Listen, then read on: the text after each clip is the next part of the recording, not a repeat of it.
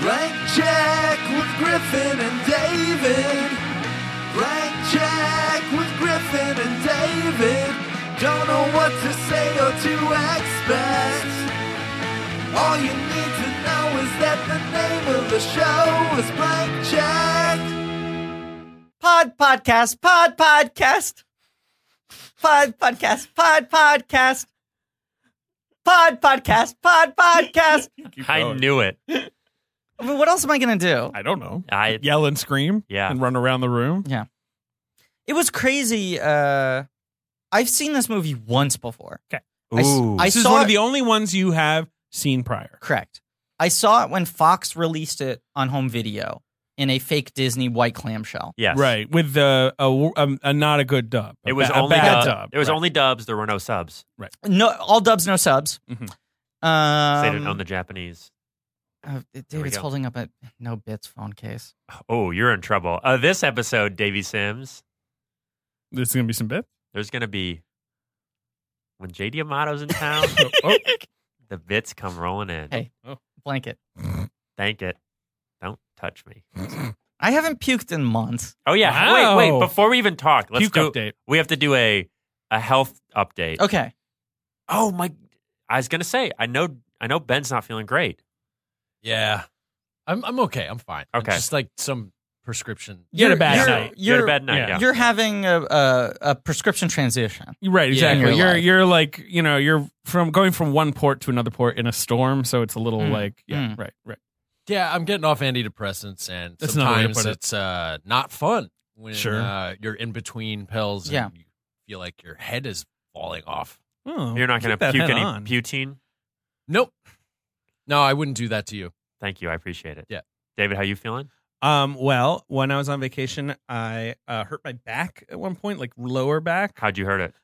Who knows? You know, bending to pick something up. Doing dialogue? I think there's. A, I think there's a It- story here. it David's was- not telling us. It was Yeah, I that. think cla- oh boy, no! I like it was one of those classic things where I'm like bending to pick up a bag, and then suddenly I'm like, why am I in like insane amounts of pain? Yeah. you know, and like you have to like sit down, and you're like, why isn't it going away? I, Right. I have no frame of reference for this.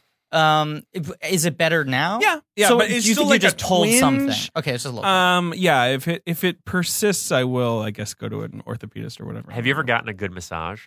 Um, yes, not in a while. I'd love to get one. Like a good massage, Like a- Good massage. Uh, Ben's doing the uh, devil horns. devil horns. Yeah. Okay. I, I just I just got a good massage and I had not uh, gotten a massage in ten years.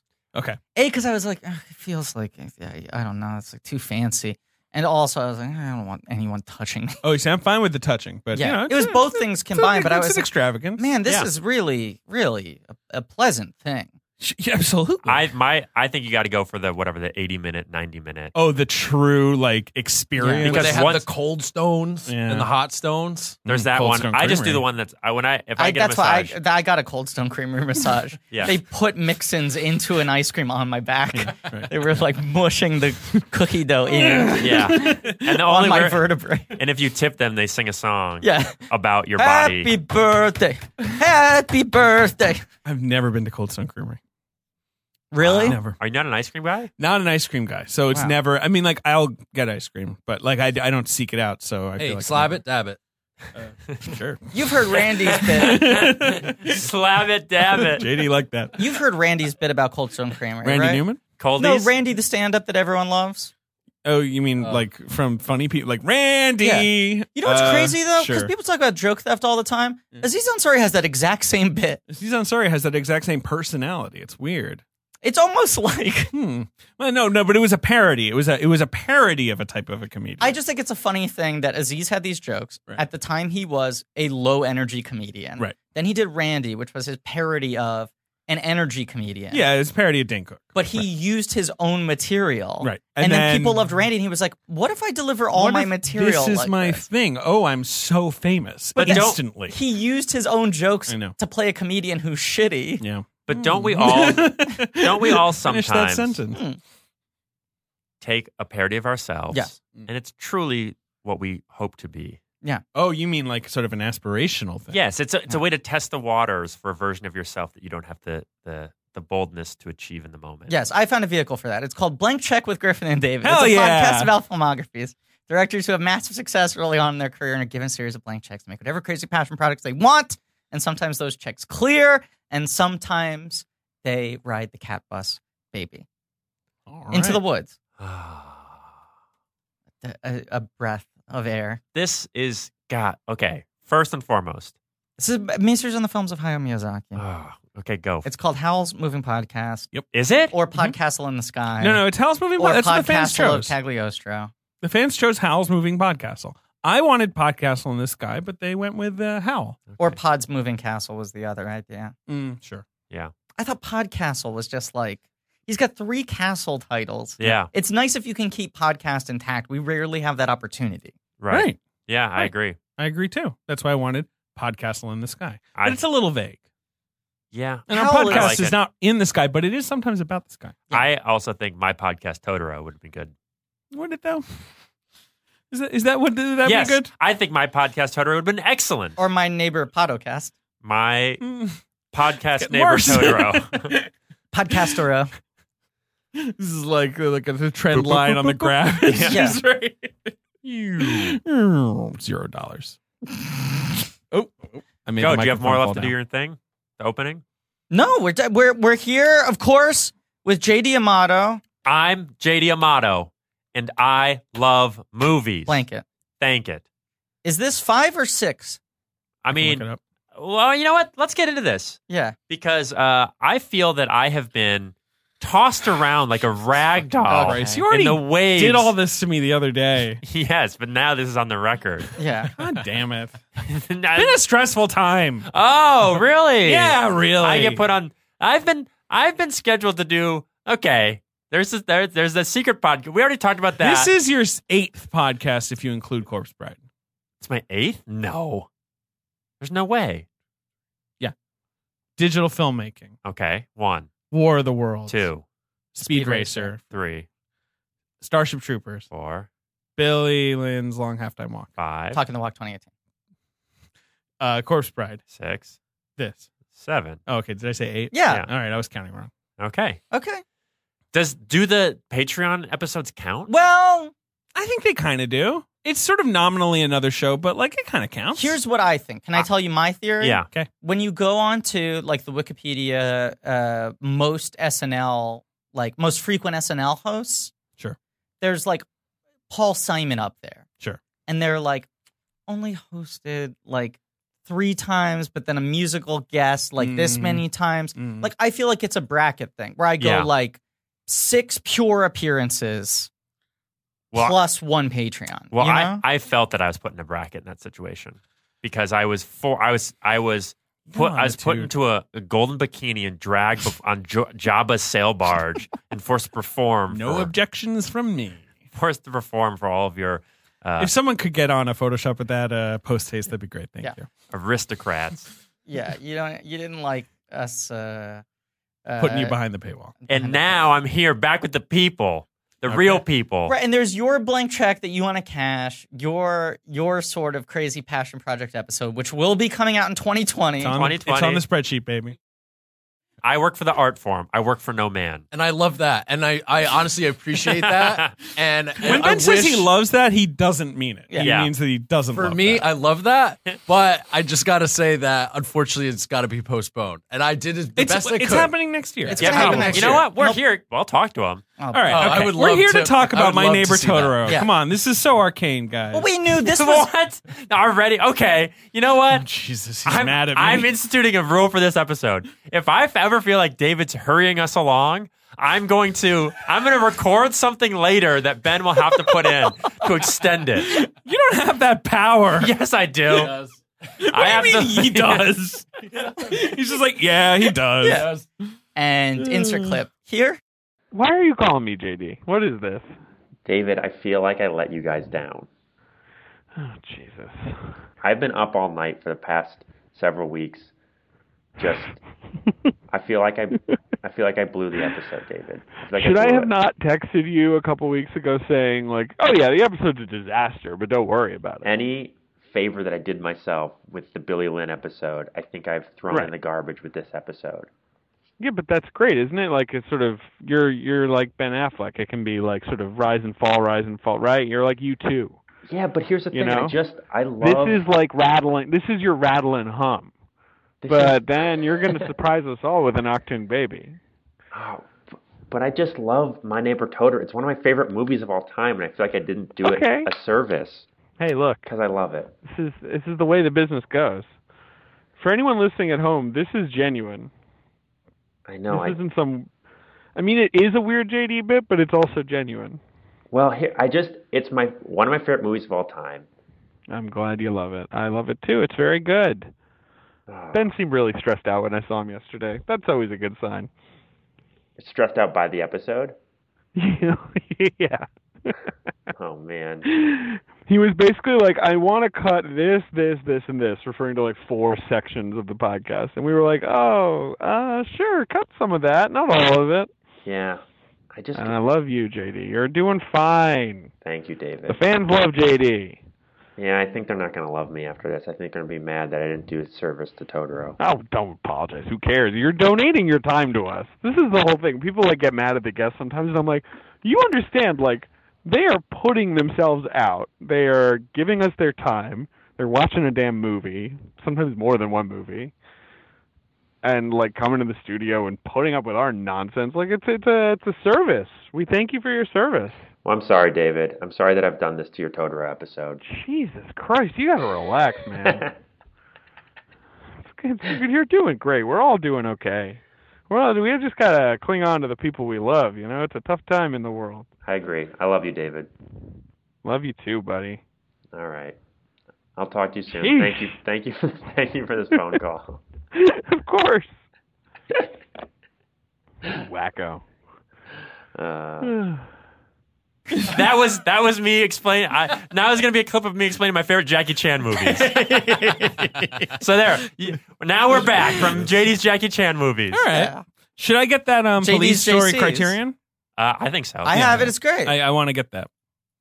All right, we Oh, agree. Well, Oh, I got to make a note. I got to record this. Uh, these Jackie Chan. you know, we talked a lot about recently Go ahead.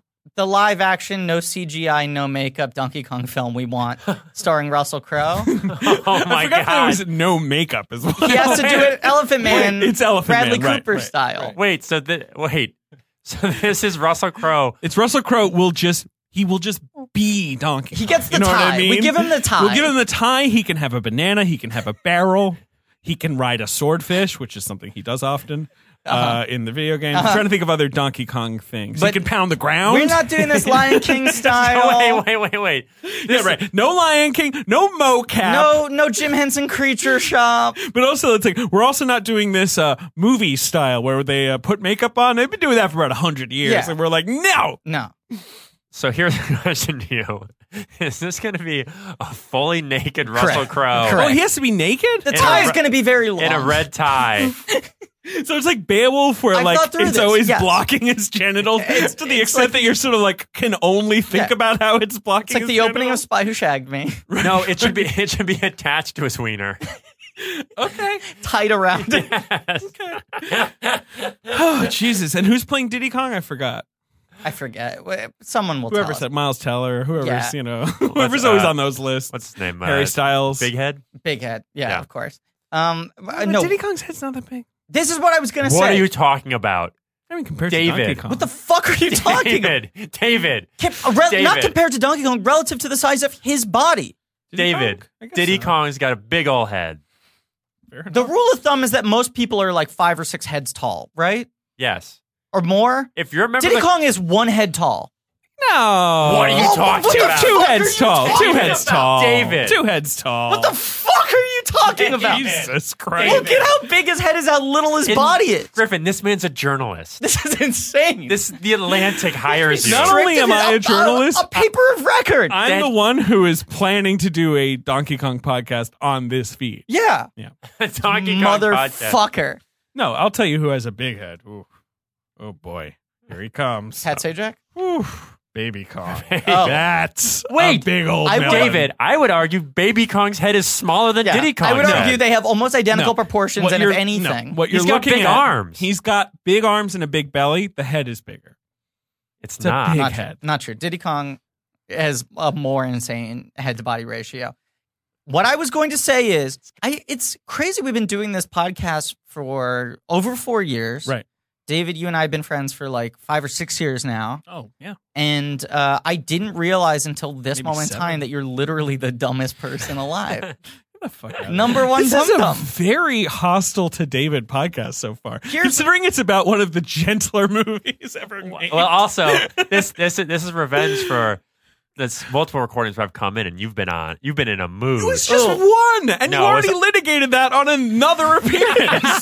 Do we have to litigate it again? I think that was like the Starship Troopers episode, and then like the Billy Lynn. We had to have half an hour talking about that. You were in such a mood, you made me vomit. No, I know what made you vomit, my friend. Your a mood. certain dish of French fries and gravy that you had at a certain Brooklyn bar, Okay, this is what I was going to we say. call that the French special. the Dauphin. Police Story 2. Hey, please take that name out of your mouth. Sorry. Police Story 2 ends with essentially a live action version of the original Donkey Kong, where Like Jackie Chan ladders is and- on right, like yeah, ladders and rafters avoiding barrels that are being thrown at him. 100%. Like, It's a good format. Fucking rules. It's a good visual adventure format. And here's I the mean, second thing I'm going to say now. JD, yes, perhaps we've taken advantage of our friendship with you, your loyalty to the podcast, your popularity with guests, and flipped you around a little bit, tossed you around a little bit. But we did say like six, seven months ago, we were like, Miyazaki's on the books. Yep. This is exclusive. That's Yeah. No one knows this yet. You get first crack at any Miyazaki you want. No one has put in for any Miyazaki. You get to pick anyone Yes. and you said I can do Totoro, and I said it's yours. My Neighbor Totoro, I believe, is the greatest animated film of all time, in my opinion. Wow. Um, and as much as I'm doing bits in this podcast, and I've got a table of contents about ten items long that have nothing to do with this movie, Mm-hmm. Mhm. I, this movie I believe is one of the most wonderful movies of all time. It is my I have an official top ten that I've formed. Mhm. sure, you're it's- like your top ten. it JD's sits- top ten. It sits on my wall in my apartment, It- like a blockbuster staff. oh, so like rendition. you have it like the the DVDs or Yes. whatever, That's great. like Yes. arranged. Can Okay. I see how many of them I can guess? Uh, yeah, absolutely. Labyrinth. Okay, so I have two different lists. Oh, I oh, you wanna have tell like you. a favorite Right. and a best. I have my I have my Yeah. I mean they're both favorites, but Yeah, but one I is get it. movies that I think are the represent cinema and one that's like, listen, I get it if you don't like these movies. Fa- Right. fa- I just First. just say favorite and best. Yes. Yeah. We can Okay, say so favorite I book. think I can do the cinema list. Okay, do the cinema list. Okay, cinema list. My neighbor Totoro, Okay. Playtime. Yep. Uh, Dog Day Afternoon. Yep. Um, fuck, Muppet Movie is on this list, right? Yes. Right. That's taking sort of the labyrinth spot spot on the Yes, cinema list yes, versus yes, the yes, yes. personal list. The other ones are tough. Uh here's a hint. Oh, Monica Mana, Yep. nailed it. Okay, we saw that together. Yes. Um, There's another documentary. There's another documentary on the list. There's God- actually two documentaries right now, but one of them's gonna get bumped off soon. uh, is it Errol Morris? No. It's not Hoop Dreams, right? No. Although Hoop Dreams is is very good. Ugh, I feel like I know this. It's not a, a filmmaker who made almost anything else after this film. Oh, Yeah. is it American movie? No. Movie. He made lots of movies. Right, I Yeah. forgot that. Yeah, It's hands on a hard body. Oh, Hands on a Heart Body. Course, That's a favorite Of course, of yours. of course, Yeah. of course, of course. And then what else is in there is the red shoes. Great movie. Oh yeah, Not my personal pal and Pressburger, but uh, I mean, I- indisputable. Yeah. Mine's I love Colonel it. Blimp. Yours is Life and Death, right? Mine is Life and Death. But I mean, Colonel Blimp is also pretty indisputable. Yeah. My mother's favorite movie of all time is I Know Where I'm Going. So that was sort of like a big, Haven't seen that one. it's fantastic. Maybe one day we'll do uh, David's Mom episode. That would be the one to do for I David's would Mom. love to just Oh. do them. yeah, they might, you might want to put some We lines. put some around brackets on yeah, it. Um, Yeah. Uh, what are the others? Sorry, I'm sorry. Marketa Lazarova. Oh, oh, Oh, sure, wow. Yeah, right, right. okay, Uh, I mean, if you watch that film, it's yeah. it, you're it's a you're it's insane.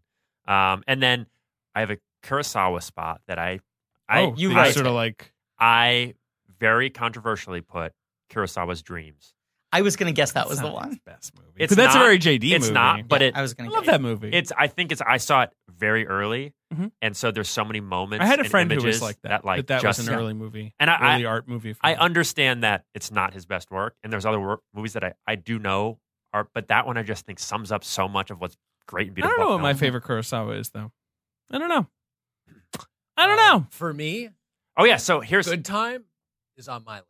Good Time Sons Yes. list. So here's my here's my thing. You uh, made this announcement as if it You've was made going it to so shock many us. times. Yeah. So uh, the on my um, JD has two pages of notes here. One of them's typed, one of them's handwritten. the typed one has a table of contents of things that we're going to discuss today Okay. that aren't uh, my neighbor Totoro, but one of them is going to get crossed off, and it's I need you guys to tell me. Totoro is my number three best movie of all time. Okay. Mm. What Sure. are your number three movies of all time? I, I don't know that I have a top. and once ten again, list. not favorite, but like if I was ranking like ultimate cinema. Yeah, but it's all it's all uh combined and intermeshed. I my my number one is Playtime. My Yeah. number two is Dog Day. Yeah. Number three is Totoro. Well, yeah, that's, I mean, but okay. I, I've said my top three. yeah, I don't have a ranking. I guess I could attempt Yeah. a ranking. My- you have to attempt the ranking. That's what I'm asking. like yeah, the my- second I have to attempt a ranking Yeah. of my favorite movies of all I time. think so. My top three films. All I right. know this. Here we go then. Okay. right. See, I know this. David's stretching. He's doing like a, a, a pitcher's oh, warm up. boy, let's right. see. My top three are Toy Story 2, Brewster McLeod, and RoboCop. Okay. So, I would say RoboCop. RoboCop. And I, if I were making the ultimate cinema list, I think RoboCop would also take my number three slot. Wow. I That's think great. I probably, if I'm going ultimate cinema, Nashville's my number one. Like Nashville's the like gun to my head. Interesting. I think this is the best movie. yeah, ever I was made. thinking about an Altman for my number three too. that that is my Interesting. like. If you ask me to say what I think is the ultimate statement in the medium, I I think it's Nashville. I think RoboCop would be number three on both lists. Wow. And I'm trying to think what my number two would be because I've tried to assemble what my sight and sound would list would be. Right. And much like you, it's like the difference between the two is me swapping out personal favorites from certain directors Yeah. for what I think is empirically their best. Yeah. Like on my on my personal list, I got Labyrinth. me I got up. an Ernest movie. Right.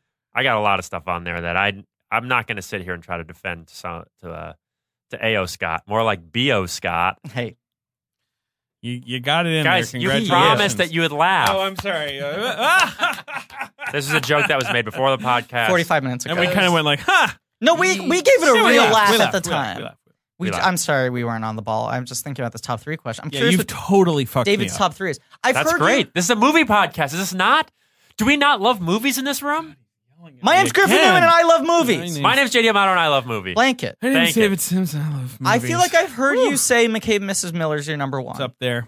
It's up there. I, I have a letterbox list Okay, what's uh, that's like all the. I don't believe it's public, but uh, that it, it is a top. Mm. Um, but it, wa- it's sort of a loose list. Like it's Yeah, not like sure. a, a Yeah. diff- but it was. I will say number one. Loose Uh, lips, sing. A loose, li- Okay. loose Right. list. S- But but now I'm sort of like loose list? The sh- shim- sing- you know I'm looking through what I've got on here. Yeah. Spirited Away is on this. This is Mm. 50, Hey. there's a 50 film list. Yeah. Um, and I'm like, oh yeah, some of these things I've grown to love maybe even more. Some of these things, mm, I'm I, you know like maybe I've sort of forgotten Mhm. a little bit. Yee Yee, Edward Yang's Yee Yee is currently number Oh. three on that list. So Wow. let's let's just make that official. That's your 'cause I three. fucking love that Robocop's movie. my three. Totoro's your three. Ben, do you have a three? Um, I mean, what comes to mind Good is time. when I saw Gummo. Enter the Void. Oh, Um, that was Right. like a really big, like, whoa Yeah. kind of moment for me. So I, I don't know. That would be probably three. okay. Enter the Void. I love it. You don't even know what one and two are. I don't. That's fine. Yeah. Yeah. But that's He's like got- a that's a cinema experience that sticks out. If to we're me. really doing a uh, only Vulgar tour bracket next year, Gaspar Noé's got to be on there. yes, I mean, Ben might really have a lot of we influence. might call it the Ben bracket. right because it might be Gaspar Noé, Yeah. Michael Winterbottom. Harmony Korine. Oh my God. Michael Winterbottom would be the death of this podcast because it would be like 25 unwatchable movies. Yeah. Uh, this week, Imagine a winter. Imagine a world in which Where you're we're doing. like, okay, I think the takeaway here is the world is shit and Yeah. you will die. Tristan Uh, Shandy, a, a pod and cast. That's a, that's a good movie. He's made like eight good movies. He's also just made like A 16 lot of other movies. movies. Yeah. yeah. also, what would his blank check be? Like The Claim. Like he he he did like a The a- Trip, his franchise. The Trip. He's yeah. got his big franchise. I mean, Yeah. he's made movies like The Claim where you're like, who gave him money for this? yeah. where he like made like a frontier version of Thomas Hardy's The Mayor of Casterbridge, I'll- starring like Wes Bentley. That's like a movie. Didn't he do a sci-fi film yeah, with Code Tim Forty Robbins? Six. And, Yeah, Right. I was trying and to remember Samantha the Morton. number. Right. It's one of those sci-fi movies where it's kind of like they're in a greenhouse because it's the future. You Yeah. know, like where they, they tried their best. You know, with the sets. I also feel like his name sounds like something from like Michael Winterbottom. one of the late uh, like uh, Frosty the Snowman spinoffs where it's like Mr. Heat Miser and Mr. Winterbottom. To me, Yeah. it, he just Yes. sounds like the Yes. stuffiest English director. They're like, oh, Michael Winterbottom. He's like, Michael yeah, I- I, Winterbottom." I made a film that's just unsimulated sex and concerts. Yeah. like, that's a movie I made. Right. and you're like, oh, oh, okay. Oh, all right. So he's not like the stuffiest guy. All right, fine. What else? Come on. But I mean, okay, we can sit going through the list, or we can talk about Totoro. I feel like we can maybe spice some of these in. Oh, okay. So you want to sort of bounce I feel like back we and can back- forth. back. All right. We're here to Just talk. so the audience has something to look forward to. My neighbor Totoro. It's a pretty plot light movie about a big old creature who lives in the woods and a couple of girls who meet him. okay, I mean, that's I don't know. true. Yeah, it's true. It's also not true. I, I know. But you're what saying. I feel like is what's I okay. So the, I truly believe that this is animation at its absolute finest of what the, the medium of Keep animated talking. storytelling. you you you laid down your marker, but n- now build on it. Can I give you some stakes on this Dude, he's episode getting too? So mad at Wow, me. I did that David. deliberately. I will admit. I wanted I wanted to make him mad. Can I give you some stakes? Also, David always gets frustrated because the way that I talk sometimes is I will like You you sort of like I'll s- you're I'll like set the a, a stage preacher. before. You're kind of like so. To remind you all, the best animated movie of all time is My Neighbor Totoro. Yes. Like you know, like just to Exactly. sort of like I want to relay the establish groundwork. some narrative stakes for this episode. Oh my god! okay. Yeah, this episode seems light. You're right. Let's put something else in there. Saw this movie when I was like six or whatever. oh, you were so you were a little kid. I was little. It was whenever it first came out on VHS. I think like '95. Did your parents just be like, "Here's a cartoon"? I feel like even twice, my parents were like, "This is the one like everyone's talking about. This must be This, amazing." this guy is you like animated films. This guy is so and renowned. I think I rented it and was like, "I don't get this." Didn't finish watching it, and then I remember at school. It was Mm-hmm. like a rainy day or something, and they were like, "We're gonna watch this movie," and I sat there, and everyone was like, "Oh my god, I love Totoro!" Because I grew up in fucking New York City. You grew up. You went to Private hippie, school. you Yeah. know, so everyone was private like, rich- "I have to show yeah, my yeah. kid like the edge, like Yeah, the yeah. fucking." I mean, I think for the night. I mean, even now, it's Right. still like, oh yeah, yeah, Disney's okay, but I make sure my kid watches Totally. Miyazaki. Right. okay, you're cr- you're creating these characters. No, because it's me. Like that's what I'm Right. going to be when I have a Th- kid. but this where I'll was, be no, no, like, no. I will "Mm." say this: Yeah. my my parents were not like that. The other parents at my school were definitely like that, and Okay. I was like, everyone loves Totoro. Everyone's parent. I remember my parents being like, "Did you show Griffin Totoro?" And my mom was like, "Yeah, he like didn't really like it." Right. We watched the whole thing at school. I was like, I don't really get this. I remembered it very vividly. Okay. Because, like, when we were doing the Michael Mann episodes, two or three times I was like, I remembered a scene that didn't exist in the movie. Right. Right. Whereas, like, Got this, it. I saw it like once in full, But it like was still in your head. Like the sort of- 25 years right. ago and I was like, this is in my head. I remembered the song. I remembered a bunch of images, rewatched it. It was one of the movies where I was like, I don't think I get Miyazaki. Didn't even try to really engage with Miyazaki until we decided to do this miniseries. I've been really liking these movies. I watched this one. I certainly like it more. I don't understand it as the top tier of Miyazaki Oh my god. from what I've been watching. Wow. I got nothing bad to say about it, but I'm watching it and I'm going, there's something here I'm not getting because I think this is very good, but I've been more impressed with almost every other Miyazaki movie I've watched at this point. It's interesting because my automatic response would be, "Oh well, you know, it's best to see it when you're a kid. It really is made to like a kid's eye view." Yeah. But like then you're saying, like, but I, you did see it when you were a kid. Also, didn't register with you then. And here's the weird thing I understand why it didn't register with me as a kid. Mm. Because I've talked about I was very like literal minded in a certain way as a kid, needing to understand like the the story types and the structure and the genre and things like that. And so things from other cultures kind of threw me off, or things that were more sort of formless or spiritual threw me off. Uh, but the other thing is, I now like one of my favorite subgenres of film is this is like sad child, sure. right. isolated, Mm-hmm. dealing with loneliness, outside trauma, interweave with fantasy. Like I love fucking Pan's Labyrinth and like Spirit of the Beehive, you know, and even like I'm a sucker for like the bad versions of movies that fall into this, you Sure. know? Stuber. It's Stuber, obviously. right. I was just trying to think of the most obvious, not that. Right. So I No, no, just go feel on, go like on. this is like a genre that I love So now what the as fuck's an your adult. problem? I have nothing negative to say about it, but Okay. I do like I was like I could beat myself up for not getting it, but I also know that JD has prepared a filibuster Well, Right. and he's it's- going to sell me on the idea that this J- is the greatest J- animated film JD of all time. just Well, put here's on a the thing. seersucker suit, Yeah. exactly. and he Slick said, back "I my- say, I say, I say." he's dabbing his head with a handkerchief. Here's the thing. You're allowed to not have this film touch and speak to you Sure. in the way that Mm. it does for me or someone else. Yeah. Um, but to talk about why I think it is perhaps the greatest animated film. That's the argument I want to hear. I want to I want to dial back to what I think is special and magical about animation, which Hell actually yeah. touches on a, a larger conversation that is about modern films. So We're talking about an animator. Good to do. when it comes to drawing and making art physically with your hands. Mhm. I think the beauty of that is that you're taking the real world and the human perception of the real world, right? And you're translating it through your own identity, Mhm. through your own experiences, and then using something that is an imperfect uh, uh, method to transfer that to something, which is Right. your own hands, your ideas, this thing that is inherently flawed. We're not ever going to be able to uh, exactly replicate the real world through our sort of artistic filter, right? And and here's another thing I just want to say. Cuz sometimes the director comes up and they're like, "Why would these guys want to cover this person versus this person? Why doesn't this person count as a blank check director, whatever the thing is?" And I think the biggest thing we look for cuz the directors we've covered on the show are not necessarily who we think are the best, most important or our favorite directors ever. Sure. Right? That's not the priority. The priority is people who have that filter. Yeah. Like the career that's interesting, but also in whatever medium they're working, however they work, at whatever budget level, it's like people are like, why are you talking about Nancy Myers? It's like, because every Nancy Myers movie is a filtration of how she sees the world Right. and her trying through this weird and perfect medium that is so complicated to control to like produce the world that she sees. Right. Uh, and animation is the most extreme version of that because you're starting with a blank page. You're not even taking given objects and modifying them. Yeah, and when and when you're drawing a picture, right? You're not drawing what's real, you're drawing what you feel. Mhm. The colors, the choices, the size of things, and especially when you get into something as unrealistic as a Miyazaki movie, right? Mhm. And I think that's what's beautiful is that number 1, Miyazaki does a lot of the keyframing himself. It's a lot of drawings and things like that, and it's a very personal story.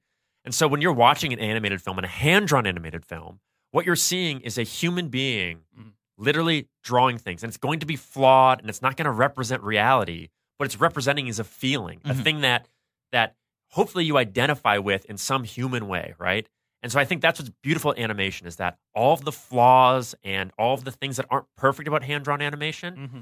they are to you reminding you that someone is there making this with their hand it is a person it is people behind this that are doing this It's a JD magic right there. And, and this is another point I want to make, just tying into the thing I, I, I previously said. There are people who are technically competent who can make a live action film that doesn't have any personal filter on it like Yeah. that.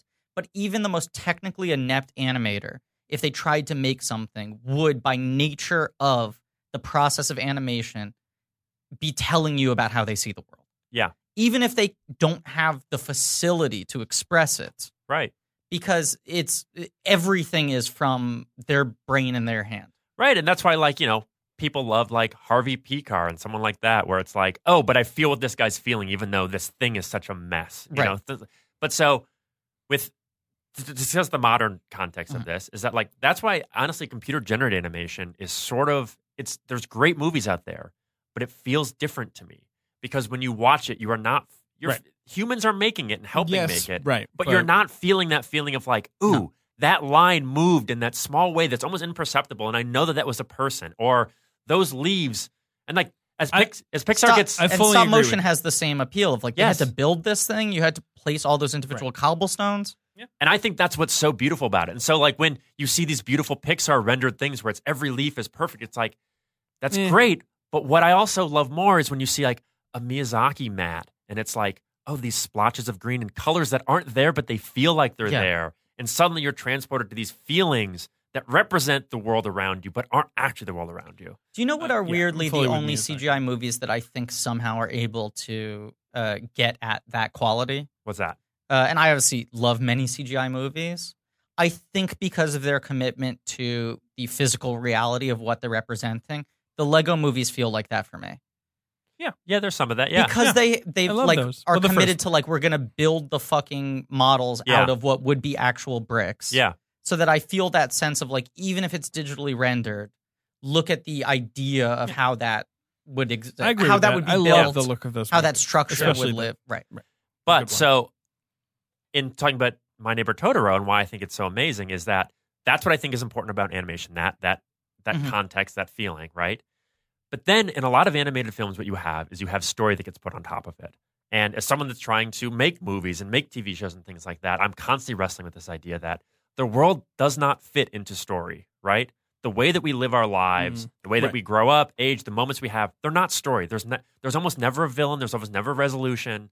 We all know that things are this morass of experiences and feelings that add up to something that feel important and feel like it has momentum to us. But if you really broke it down, rarely do things make this clear story. Mhm. And so one of my problems with a lot of mo- it's not a problem, but one of the things that is strange in a lot of movies, and especially the earlier Miyazaki movies before this, is it's like there's bad guys and there's good guys. And that's why I like things like guns and weapons and all this stuff is so prevalent is because it's a way to go, okay, there's this bad thing and here's this thing that can make the bad thing go and it's like it's it's these things that I don't think reflect reality necessarily. Mhm. They're fun and I love stories and I love this stuff. And so this is not me saying I'm above this sort of but when a movie is able to convey those feelings of what it's like to be a child and those Yes. The- the this is why I love this movie. feelings hmm. around what it's just like to live Yes. without there having to be a bad guy or a good guy or even this movie really doesn't even have any real problems in it. No, their mom is sick. You know. Yeah, but it's and it's it's not clear to what extent. No, And it's I not, know. you know From what I the mean? start of the movie, it's like she's kind of on the mend. She's getting better. They're going to release her soon. Right. Yes. Absolutely. But they the closest ha- thing to a the conflict feeling- is a sort of false alarm. but that's yes, that's but not there is even, the child dread Right. of that something Yes. is not right because mom's not here and she's Totally. been sick, and that's what I love. It's right. It's like there's not like someone who's like I've kidnapped your mother. But it's also interesting that the movie starts at the point where they're like, we've moved to be closer to her and she's Yes. going to get out soon. Right. So even if things are wrong, you're seeing the tail end of things being wrong, Mm-hmm. presumably. right. And And I mean, it- when the first time I watched this movie, I was like, "Oh, is the mom gonna die? Is this Of like a course. movie about?" Right. Probably a reason I didn't like Yeah. it as a child because Right, I right, hate right. movies about parents dying. Mm. Or I But it's did not. at that age. and I think that's what's so wonderful is that all these moments in this film that feel like they have anxiety and dread. It's not because someone said something. It's because as a kid, when you grow up, everything feels unusual and Yeah. strange. Yes. And things that are different upset you. Can I quote Hayao Miyazaki? Yes. That's right. I went back to my book. Okay, so David's got two leather bound volumes. They're and not they- lever bound. they both have a crest on them. A lion holding a scepter. Wait, Where have I seen that before? You bringing that back? Uh, I'm not sure. Interesting. Anyway, uh, open up the book. Um, uh, I re- recommend buying Crest these books. is By the way, glowing. okay. um, there are two books that are basically collections of any interview he ever gave, any essay he ever wrote, any speech he ever gave. Like trying Yeah. to collect like Hayao Miyazaki on the record as best as they can. The- Right. You know, and they're sort of anthologies. So the first one covers the first half of his career. The second one goes as far as I think like Howl's Moving Castle or something like that. I can find the While he's names. looking, I just want to say I finally saw the clip of the animation company showing him the zombie like thing Yeah, yeah. and him just like Being Just, like, this is quietly- an insult to life itself. But then after after you watch Totoro and then you see him watching it, you you get why that person would be like, "This is not. Yeah. This, is, not unacceptable. This is not Right. why we create." This is not what I right. Yeah. Exactly. Is I- there First any, one's called Starting Point. The second one's called Turning Point. Is there any director we've covered who would like this podcast less? then Hayao Miyazaki? Yeah. Mm, Mhm. mm, No. Right? No. I don't think so. No. No. Yeah. Um. I don't see what the point of this why is. why am I hearing a distant uh, boat horn? Um.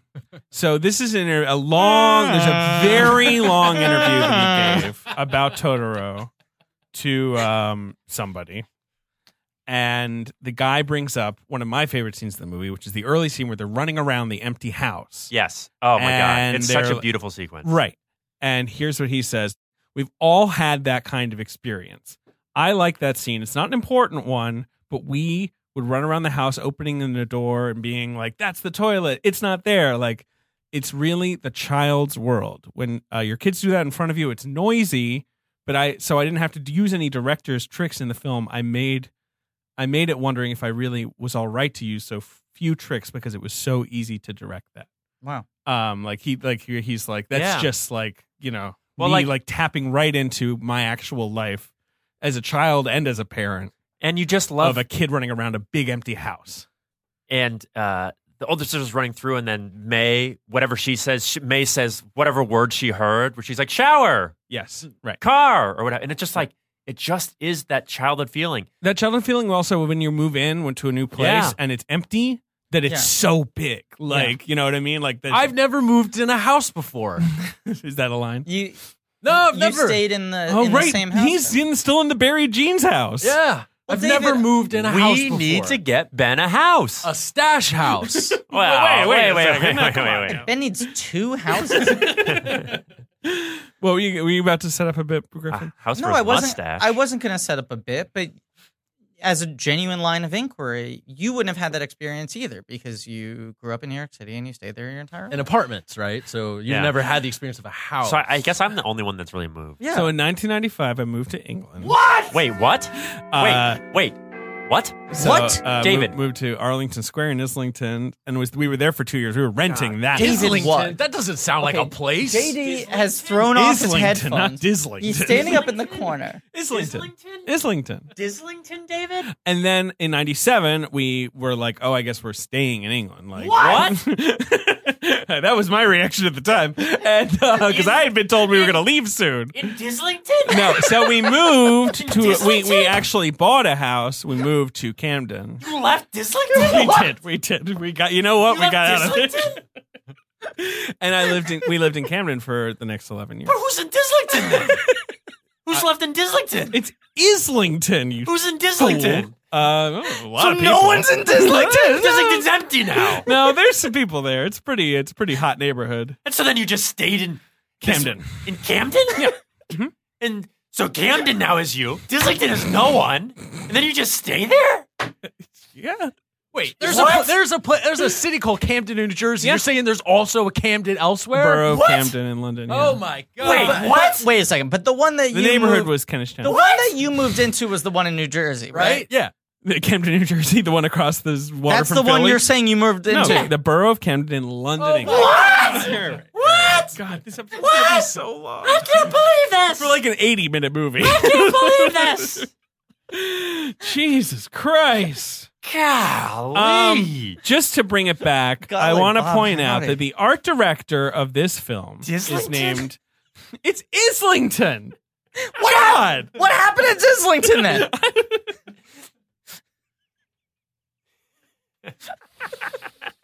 it just doesn't exist anymore. so I want to talk about the subs versus dubs situation. Please. Because that's of, an often talked about thing. Mhm. I tend to believe, obviously, the arguments are when you have dubs, you get to pay attention to the frame Yeah. more actively. When you have subs, sometimes it's a more literal translation. And so Mm-hmm. it's more accurate to the spirit of the film, but your eye is drawn to the bottom. I think it's truly whatever you are in the mood to watch, Mhm. whatever suits you in that moment. Sure. But I I have some issues sometimes with how things are translated, which is an impossible task. Mhm. Yeah. And um, there's an article that I remember years ago us talking about with when the Wind Rises came out um, that always rubbed me the wrong way a little bit and sort of summed up what I think the The- danger of The Wind Rises is the absolute worst one to see a dub, in my opinion. That's like So- a film set in Japan. yeah. So you know, like that. That's that, there's no fantasy. There was a little, but like it's mostly just a film set in a place. So they did an article that I think posted on Vulture that was uh, an interview with Gary Rydstrom, who was doing handling the dub. Sure. And they're sort of the, the whole point of the article is to talk, talk about how careful and good he was at doing this thing, but they're examples. Gary Rydstrom, who's like a legend. Famous, Yes. famous, many Oscars. Yes. But the And the examples, voice of Wally. that's right. oh, yeah. really, Yeah. Uh, but the examples actually, Wally. Wally. Wally. Eva. I'm trying to remember the, the noises in Wally. I just was going to say how long we were just gonna do it. Seven Oscars he's got. Wow. That is the Pixar that feels the most Miyazaki to me in its own weird way. Like it's not literally trying to go after it, but it I think achieves the first some of the act same. Yes. Yes, it's Yeah. very yeah. Um, so I want to I want to read a quote from this article because the the the article is lauding it, but it uh, it sort of rubbed me the wrong way. Um, so this is about the wind rises. It goes, The article says, "Oh, some moments were easier to massage than others. In one scene, Hiro and his engineer, a coworker Hanjo, discuss the lag of Japanese industrialism. They relate their frustration to Achilles and the Hare, a paradoxical parable that Jones and Rydstrom were able to rewire into a mention of the tortoise and the hare, while keeping the thematic resonance intact. Those are two totally different Right. fables. They both have hares in them. Yeah. But they're totally different fables that mean totally different things. Okay, I agree with you. Mm-hmm. And I, I think, think- the dubs are bad. And I think one of the uh, here's another one. Uh, later in li- uh, Da-da-da. Later in life, the two connect and fall for each other. The duo wrestled with one of Miyazaki's original lies. I've loved you since the day you rescued my hat. Jones found the line ambiguous. Had Euro loved Nakano before that many years? Is he projecting feelings? We talked it over, and uh, while culturally it might be romantic to a Japanese audience, I thought an American audience it might be a little creepy. But I understood the heart behind it. It was a matter of altering that line slightly. Um, so Jones only changed the line to "I'm in love with you, and nothing is going to stop me." What? I've never watched the That's dub for that. like- I'm never watching the That dub. is a colossally different line. Uh, yeah. Yeah. And there's another one where it's like, um, he changed the line to, "Yeah, I'll have uh, scrambled eggs and white toast." You are my wife, and we've been married for 25 years. My name is Mister Windrises. There's a scene where uh, Hiro's telling Nahoko's father that he wants to be with a daughter, and the literal Japanese translation is "Please give us permission to date." That's not really romantic. Um, so Are we you just ch- gonna keep reading from this article about a different movie? We have So four I said- more hours to fill. we changed it to "I love her very much, and I sincerely hope you'll approve." Okay.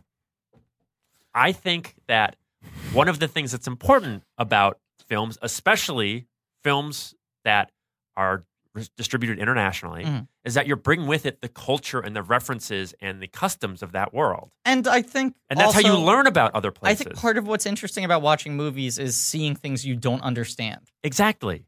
And so when these things are changed to be more Americanized or to appear like, I just think that takes away some of the magic of watching a film from someone that's part of a different culture. I, I've told this story, I think, before in the podcast, Mhm. but I went to see Your Name in theaters, Great movie. uh, which didn't get a very wide release. Not at all. Um, but In I, America, in America, in America, right? Everywhere else in the world, it was Certainly this fucking blockbuster. hugely successful in Japan. and uh, so I went to see it, and it was a theater that felt like uh, ninety-two percent uh, Japanese speak. oh, you've you told the story right, and they like there was a reference, And the movie is this Right. weird like body swap thing, Right. and there's a scene where the girl is in the body of the boy for the first time, Mhm. and she's trying to like play along with her friends. and She doesn't know what the fuck's going on, why she's in this boy's body. And they're asking her like what she's gonna have for lunch. And her answer is as subtitled in brackets says female version of fish. And then the Right, guys go, right. What? right, right. And then she goes, uh, I mean brackets says male version of fish. Right. And the audience exploded. Right. And I loved that whoever was subtitling was like, look, there's no way to translate this. I'm just going to explain to you what is happening. right. Because there's no way I can put it into your language that will work. There's no equivalent thing. But I was like so appreciative that I saw that with an audience and heard the reaction. that it was you're like, like, okay, yeah, that lands. there's right. some perfect joke Right. that cannot work in any other language. And and I understand that and I respect that and I don't want them to be like, uh, I'll have the pussy. I mean the penis. Well, Yeah. Oh, mm, I mean, that that's is pretty good. Horrifying. I was missing that in Totoro. Um, okay. Can we get back to Totoro? Talk? Yes, my Yeah. question, Ben. How did you like watching Toto? This is your first time. yeah. It really caught me. Oh my god. Oh boy. Uh, I cried really Um, hard. Kazuo Ogasan Mhm. was the art director of Okay. this film, and Miyazaki credits him Yes. with the look, Hugely so. uh, especially the environment, Mm. Mm-hmm. uh, the the you know the artwork of the movie. Essentially, uh, it is his artwork that allows such a thorough expression of the flavor of the world, is how he puts it. I, I, it's so beautiful. And here's the other thing too. It would be one thing to do a film that is just about all of these feelings of being a child and what it's like to have these childhood And experiences. to move and be in the Yeah. countryside and yeah, all that. But what I love Move is, somewhere. is that Miyazaki. God, I don't understand why you're putting such an emphasis on this. It's almost like there's a secret you're not telling us. What? We already did the bit. What bit? Wait, what bit? we What? Give a bit? What? A bit? You've been keeping a bit from us this whole time? we just keep doing laughs the whole podcast. David sort of checked out now mentally. I'm, ch- I'm a He's little like a checked he's like a soldier abbot coming back from war. um, No, let's let Sims finish. Sorry, David. No, no, you were talking. I was I Oh. was interrupted by Griffin, who wanted to take us back to a bit we just did, literally just did. and we did it more than we needed Did to. it very loud and long. Yeah, yeah, yeah. Really extended the bit. Which bit are we talking? about? oh no! All right. this is like we're caught in like some wizard spell where we can't like escape the feedback loop. we, we have to keep killing ourselves to re- retry this moment. We're Kelsey Grammer in that Star Trek episode. that's that's you didn't go Groundhog Day, not Russian Doll the modern. No, no, the Happy captain Death of the Day. USS Yeah. Bozeman in the episode Cause Exactly. and Effect. Um, but Miyazaki Hmm. Mm. takes all of his amazing ability in fantasy and imagination and harnesses it to highlight and enhance those childhood feelings. Sure. And he does it in a way where it is not, okay, now we're in this magical world, nor is it, okay, this stuff is all a dream. It sits in the same middle ground that is the feeling of childhood, where to these characters, these things appear to be true and they are emotionally true Mhm. as a viewer, you understand that they may not be literally true, but also it doesn't matter to you because it's all about the feelings of these experiences. And these characters and these these sort of like mythologies exist to just explain how these feelings feel. Mhm. And I think in doing that, there's so many times I watch it where I just get taken back to being a child and I'm like, oh my God, I remember, you know, holding my mom's hand in this one moment where I was nervous, or you know, there's moments that just feel so. There's a moment in it where, um, uh, um, the older sister's at school, and then May shows up with Granny, and it's like, oh, she's been crying all day, Mm-hmm. Right. And May won't say anything. She's Right. just cr- she's, She's just crying. totally right. And then finally, when she sees her sister, she like buries her head in her, Such a good scene. and it's like I remember those moments of I remember when I moved to a new school Yeah. and it was with new kids and my sister was in the same school and I was just so terrified. And I just kept asking the teacher if I could see my sister and finally the teacher, literally like that scene, Right. We're brought saying, me into the okay, hallway right. and was like, Katie, here's her brother. And I just like I didn't need I I didn't want her to do anything. I just wanted her to be there to be like, it's okay, you I'm here for you. "Wow, There's this thing I think about all the time. It was some like retrospective 15th anniversary or 20th anniversary or whatever. Uh, like this movie or no, oh, no, of uh, Days and Confused with Linkletter. Sure, sure. and it was like he had done like Slacker, and then that was the period of time where if you made one independent movie, they'd be like, well, obviously you get to make a seven million dollar studio comedy. Right, right. So he does Days and Confused, and um, uh, he said th- the day when they were shooting, uh, all the kids after the baseball game having to like sort of like apathetically do the good game, good game, Right. good game. Mm-hmm. The executives were like, "What the fuck? We don't need this. Right. Like, cut this. Yeah. This is not important. It doesn't advance the story at all."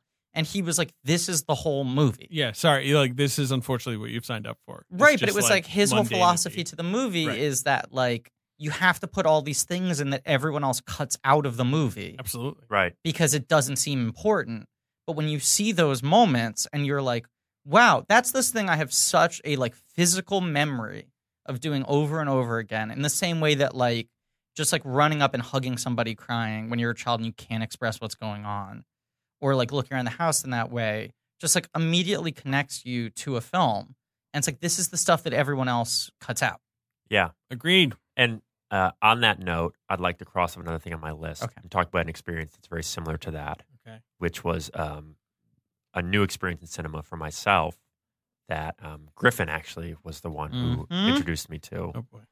And um, I don't know, David, if you've had this experience or Ben, if you've had this I experience, don't know what the experience is. um, but I saw uh, Godzilla King of Monsters in 4DX. Oh, yeah, no, fuck that. I'm not doing that. Ben, I believe, has done it. Ben, have you ben has yet done to it. see a 4dx Ben, movie I have yet to see it. For ben you. and i have seen two or three Okay. together Yeah, I think Yeah. about two. i Well, think the i've thing seen is, over obviously, 10 in total I go to a lot of press screenings, Mhm. you know, and they, they don't. Mm-hmm. Oh do my the- God, if they did a 4DX press Exactly. screening, that would That- be my favorite. That Yeah. would be um, an interesting move to be like uh, Everyone with strap their- in, Everyone you with their know, little David notebooks getting Edelstein. shot in the face with water. Do you want to get wet or do you not want to get wet? Ben, Um, have you done 40X? Oh yeah. Oh my If you God. guys saw Batman uh, v Soups, We saw Spider Verse and 40x together, and Did I feel you? like Yeah. maybe Yeah. one more. Yeah, I can't remember what it was. We've okay. seen a couple 40x. so you and so you guys saw Godzilla, King of the Monsters. so I would like to Yeah. explain my experience. Griffin and I wanted to get together as friends, as friends do. we're friends. and- we like friending. We said, let's go see a movie.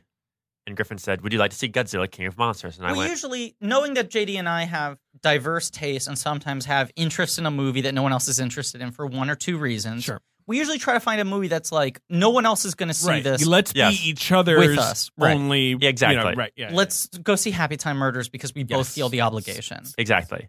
And so I was like, "Yeah, I'll go see Godzilla King of Monsters." The first Godzilla was actually sort of fun. It's a great movie. And Griffin's like, "Great, here's the time, here's the thing." And he's like, "Also, you should know, I got us 4DX tickets." Well, first I said, "Are you okay with doing Yeah, right. 4DX?" It's playing at 4DX, and my recommendation is we do 4DX. and here's my I thing. did run it past you. but here's my thought: is I thought that he was talking about RPX, Sure. which is just when it's like the Regal Premium They Experience. where charge get you a to little pick more seat. for a slightly better projection. Yeah, you have a, a Right. better projector and a bigger seat. Right. Okay.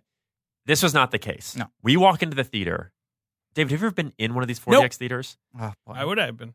There are three seats Ugh, I can't believe we're not seeing Lion King A at 4DX. I'm attached so happy we're not seeing Lion I'm King. so What do angry you- about that. attached to one another Okay. on hydraulics. Yes, right. That I know. Right. You have to put a seatbelt on. You fucking better. You've Good. got a control panel Yeah. on your on your thing that lets you know do you want the smells? Do you want the every uh, to ask if you want the whole thing? Yeah. So I sit down, Griffin, what was what was the experience of how would you how would you describe me in this situation? You were uh, very worried. I mean, like I remember when we went to see Billy Lynn together, Yes. and you were like, "What is this going to feel like?" And I was Yeah. like, "I don't know. We don't know." And then the second it started, you turned to me and you were like, "I don't know if I'm going to be able to handle this." Yes. And you had that same sort of trepidation. You were Right. like, "How much is this going to be a thing?" Yeah, yeah, It yeah. felt like sort of like I was your parent and we're about to go on your first like thrill ride or Yes. something. Yeah. And you're getting buckled in. Okay. And I'm like, I've done this a lot. It's Sure. not going to be that extreme. It moves around, but it's not like relentless. Uh huh. Here's what Griffin's to talking know. me off the edge. Right. Okay. And then Keep talking. I'm just. I'm sorry. Keep talking. the first thing they do when the lights come down, I've seen a lot of 40X movies. This Yeah. is new. Uh huh. They now have a little pre show thing that's Right, like a like, ride. the Regal Yeah, ride, yeah. yeah. but it's showing someone who feels like the 40X is so thoroughly placing them in the movie that they are in a car zooming down the highway in the middle of an action sequence. Sure. And so immediately 40X is doing everything. right. They're, they're like. It's it's It's, it's, like the THX, like, where they're like, Exactly. let's Right, let's it's show that. you the full power of 40x. and the thing that if you've never done 40x, here's all the features. There are smells. The seats move on hydraulics. We have talked about 40x in this podcast. it shoots you in the face with water. I've it shoots heard, you in the yes. sky with water. It punches you in The the, back sky? with little hands. Uh-huh. It punches you in the sky. then it tun does stuff with your ankles. Right. It's a crazy experience. Tickles you. It tickles you. Right. When it sprays you in directly in the face with water, it's jarring. Uh, yeah, And I was like, Sure. I was like, Griffin, it just shot me in the face. And Griffin goes, Yeah, they don't do it very often. Uh, but I saw the trailer of this movie and I, there's a lot of water in He this. goes, movie, mostly right? rain. I yeah. think it's raining the whole movie, so Yeah. we might be in trouble. it's either raining or they're in the ocean. They yeah, had right. previously always done this thing in 40X where there's just like a sprinkler above your head. Yeah, But for Godzilla, they amped it where they were like the bar in front of you that usually releases the smells Uh-huh. now also shoots water Hell yeah. into your face like the Joker's flower. JD, how Yeah. many of the table of contents have we done, and how many remain? We have two and we have one, two, three, four, five. I literally cleared Six. my whole schedule for Yeah, this. we have So, six I mean, left. All right, so you're saying it was eight total, and we we're we're one quarter of the way through. yeah, I thought it was 10. I don't know where two of them went. Griffin, what are you doing on your phone now? Uh, no, I was well, here's the thing. Here's, texting with my manager about a job I didn't get. Fair enough. Yeah. Here's what's tough. I believe My Neighbor Totoro is one of the great films. I have very little funny things to say about it or content to say other than I think it is a brilliant, beautiful film. well, it's fine because this is a podcast known for its seriousness and its brevity. Right. Yeah. Exactly. Uh, do we want to talk more Totoro? Or do we want to do another chapter? Let's talk about Totoro. Let's let's, get some Totoro let's- time. Because I think we got to give the audience a little back and forth. yeah. Totoro. This is like Nashville. We're spinning a bunch of different narratives, and they're all going to come together at the end. Right, and I'm I'm that guy. Oh, fuck, I wish I remembered his name because that'd be fun. I feel like Michael Murphy.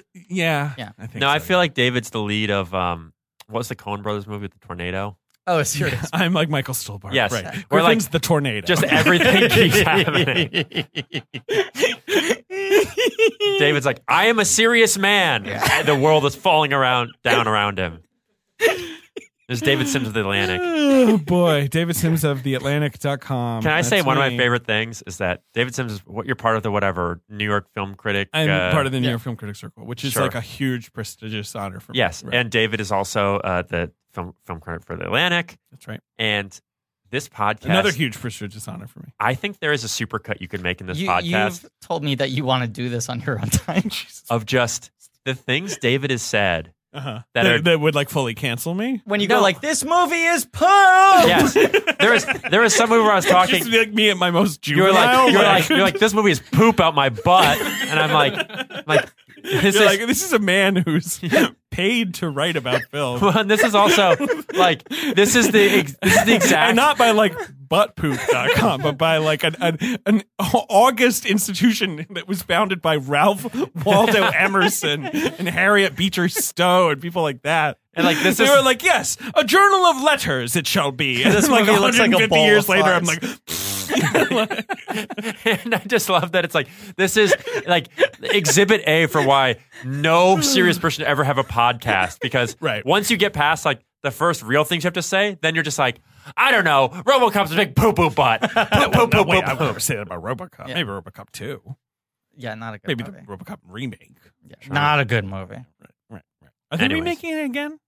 No, it's the fucking Neil Blomkamp movie. Oh, so it's like a sequel to the first. it's the He's sequel doing the Halloween. that Paul Verhoeven never got to make. right, right. Except Paul Verhoeven could make it. Uh, he's alive. He keeps on saying, like, I keep asking myself what Paul Verhoeven would do. That's my philosophy for this movie. So there's just a lot of naked women and a I don't know lot what of the weird. fuck this movie's gonna be. And he says he'll only do it if Peter Weller doesn't. I have a feeling Peter Weller's not gonna agree to do it. How old is Peter Weller? Uh, eight hundred. Once you tell us Peter Weller's age, we can move on. Uh, 72. Wonderful. I don't think he's Younger than I RoboCop thought. anymore.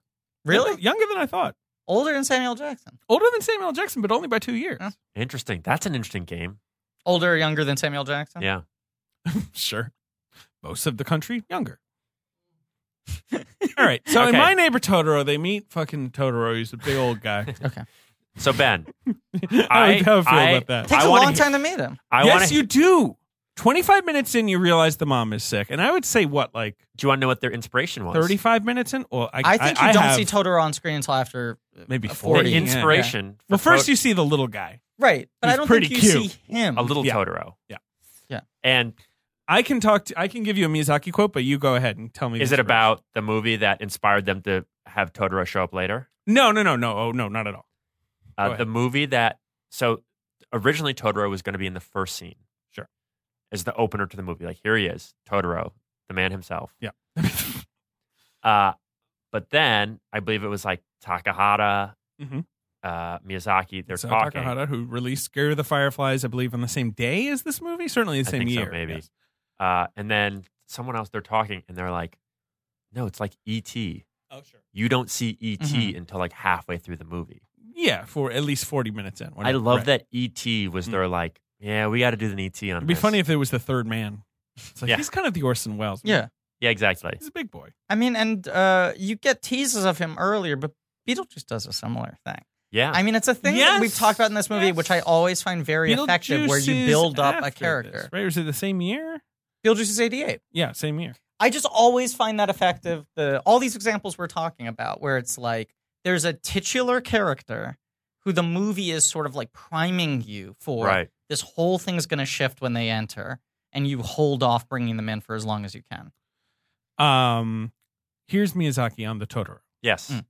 The Totoro are goblins of the transitional plane, where Japan hasn't become entirely modernized. Because this movie is set in the 50s ish, Mm. Yeah. but like Mm-hmm. it's, not really post-war Japan. defined, Mhm. right? And it's set in this uh, place that by the time Totoro has come out, like this kind of place, these sort of farmlands by the mountains were like going extinct. And this Right. movie kind of revived interest in, like, oh, yeah, that's like an environment we should protect. Like that sort Yeah. of way of life is something we should like consider as like part of Japanese life. Um, but that's why, for example, it makes sense to me. This is him again. It Mm-hmm. makes sense to me that the cat goblin has turned into a bus because it's like modernity Yeah. is sort of seeping into the fantasy world. You know Hmm. Yeah. what I mean? So like Yeah. it's still a magical cat creature, but it's now this sort of like industrial shape Sure. uh, and it like behaves like a you know post-war kind of invention. I mean, I love uh, Catbus. Catbus Uh, is my he's pretty cool. favorite element of the film. Um, I was going to say, oh, reading the Wikipedia, uh, he was very uh, stubborn about uh, this film getting uh, dubbed, and that he didn't want any uh, non-exact translations Mm. because I guess he had gone through with Nausicaa and with uh, Castle in the Sky, people trying to go like. Well, this reference doesn't make sense So culturally. let's find like an American version of that reference. He Right, didn't like right. the music and the edits on Castle and Sky, all these sorts of things. And Totoro is, as a name, a play on the the notion of of troll, Mm-hmm. right? I mean, it's like a thing where there's the scene where she's explaining why she's calling him Totoro, Right. And it doesn't work in the English language, Right. And they were like, "Can we rename the character so that it makes sense?" And Mm-hmm. he's like, "No." Absolutely not. Yeah. When, when did when were you crying? When was the uh, Yeah, what the got you? emotional? What were you this is a feeling? movie a lot of people tell me they cry at. This is actually one of the Miyazaki's I do not Hmm. Mm. cry at. Interesting. Uh, there are a couple of Miyazaki's that just like there's a moment every time that's like a button is pushed and I'm Hmm. Mm. like oh right. Uh, for some reason maybe because I didn't watch this movie as a kid that doesn't. Yeah. But uh, but well yeah. So when were you Just like the whimsical moments with the kids and the spirits. Ben loves Yeah. that whimsy. Ben Hosley, I should call him Ben Wimsley. Sometimes Griffin looks kind of con- like he's concentrating on something, and I'm like, oh, and then it's that's what he was concentrating Doing on, that. right? It's Winona Ryder on the Emmy stage, and I'm just doing all the. Wait a second. The last time I watched was a long time ago. Not a long time ago, but like a year, a couple years Mm. ago. Mm. And so I grew up with two older sisters. I recently lost one of my sisters, which was has been a very hard experience for me.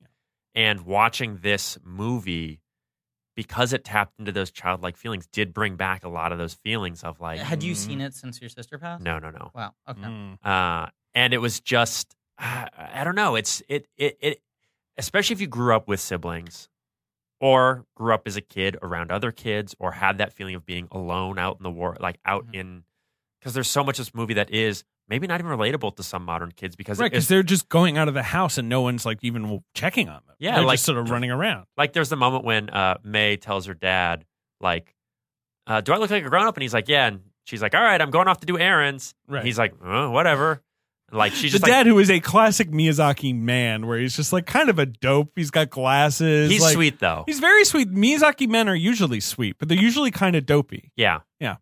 but I God, just wait till you see Kiki Griffin. Yeah. have you seen it yet? I'm gonna watch it tonight. I don't know. There's just so much that resonates and so much that feels emotionally true and little moments that you're like, yeah, I remember that feeling. I don't know. I think it's a really, really, really special movie. Take like a movie like Inside Out. Remember, like there's a big tear jerking moment when the imaginary friend, you know, sacrifices Mhm. himself or whatever. And that's great, but it's so on the nose and it's forcing that out of you. Where this, it has moments that are expressing that those same thoughts without having to have it be this big perilous Right. experience. And also, I- I love Totoro Inside doesn't Out. Do anything. Yes. I, I Yeah. love Like- Inside Out, but yeah. it's a very literal movie Yes. about very abstract which, things. which is the Pixar experience Pixar often, where thing. they're like, right, let's take an abstract thing and Right. sort of make it a system, right. uh, which I like. Like, I mean, that appeals to me in a certain way. So like, do you I, know?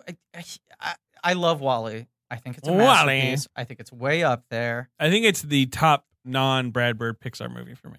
Wally Shawn. Uh, I love Wally Shawn. What if Wally did a master builder? he is a master builder. Wally Shawn. My Um, dinner with Wally. My dinner with Wally. My dinner with Wally. All right, so you love Wally. what I was going to say is, uh, I know a lot of people think like, well, but then it drops way off. I agree with you. I think the first 40 minutes of Wally are, for me, as good as any movie that's ever been made. Absolutely. Yes. And then the remainder of it, I think, is incredible and only fails to live up to the first 40 minutes. I would agree with that which too. is- I think the at an remainder excellent- gets a bit of a bad rap. I do too. I think it's too Um, hard. but to it's wrap. certainly not as, you know, certainly the, the first half of that movie is. But Yeah. I have heard Andrew Stanton say that their goal was to keep it nonverbal, Right. and that once they got to the spaceship, that humans had devolved so much they didn't have language anymore, Mm-hmm. and they spoke to each other just in grunts. And I wish they had been able to pull off that fucking Why movie didn't they pull that because off? that feels like the fact that Wally and Eve can't talk to each other Right. makes it have that Miyazaki esque quality. and that so much of like the history of it is just sort of sold through like the background and being able to understand like the history through like the amount of wear and age and things. If they had gotten up there and and no one was fucking talking, I would think it was the greatest movie ever made. Now here's here's a, It's a, fair. Yeah, a Uh, metric. You know who's cute though? Mo. Eva. All of them are cute. No, I know, but Eva. she's a real David. I What's had- Eva? bossy round face. I mean, she is. David's Her face figured is out round. His number one crush type is bossy round face. okay, don't ever tell any of your crushes that. oh, I, me- oh, yeah, yeah, definitely. I won't. Yeah, good point. Won't mention it. um, Forky would get really upset. Uh, a metric Round face. Round face. a metric that I Funny. think separates uh, incredible filmmaking, Mm-hmm. Mhm. just like true beautiful filmmaking from stuff that's fine, is when the story is told just through the images, right? Yes. So Mm-hmm. the entire movie of Totoro started. The inspiration for it was a, a drawing that Miyazaki drew, which was Totoro uh, and the girl. At the time, it was one girl With the Yeah. umbrella. at the bu- at the bus stop. Yeah. That was the image that Yeah. was so burned in my It's- head from a movie I watched 25 years Right. ago. It's the poster image. I feel like, or at least a Yeah. poster image, and it is such an indelible image. Yeah. But I think you could also cut out all of the dialogue scenes in this and just have it be the Yeah. s- the scenes, and you would I you like would the still- dialogue, Oh though. yes, yes, I Yeah. think it's all perfect. Right. 'cause but I I'm think just it's saying, very true to life. I Yeah. think it still sell, tells the same story, just the images. I think you could even take stills from this movie and put them together, and it would still resonate in very similar ways and tell the same feelings to an audience. I don't know. I just think it's so brilliant.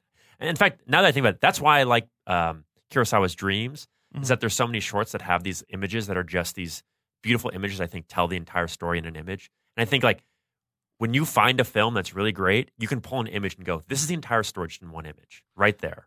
Um. Me. So yeah, as you say, there was initially gonna be one daughter.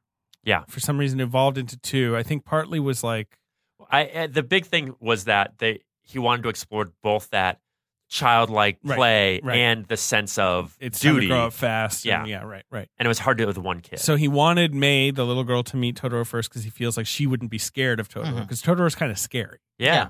She's You know. amped when she meets Totoro. Right. She's in that area of childhood where you're still like, seems cool. Yeah. and that's Like, such a you beautiful know. moment when she comes up to him, and you're expecting it to be this scary moment or this moment Right. that's so played out in most cinema where it's like, ooh, they're scared at first, but it's actually a gentle beast. It's like, Right. That's No. ET. That's like Right. yeah, Yeah, the sure. exact ET meeting. but it's Yeah. instead it's immediately she's just so She's comfortable like, this and guy laughing. rules. Yeah. She's Right. like, it's like when a really little kid meets like someone for the first time, and they just give him a hug and are like, "Yeah, I like this person."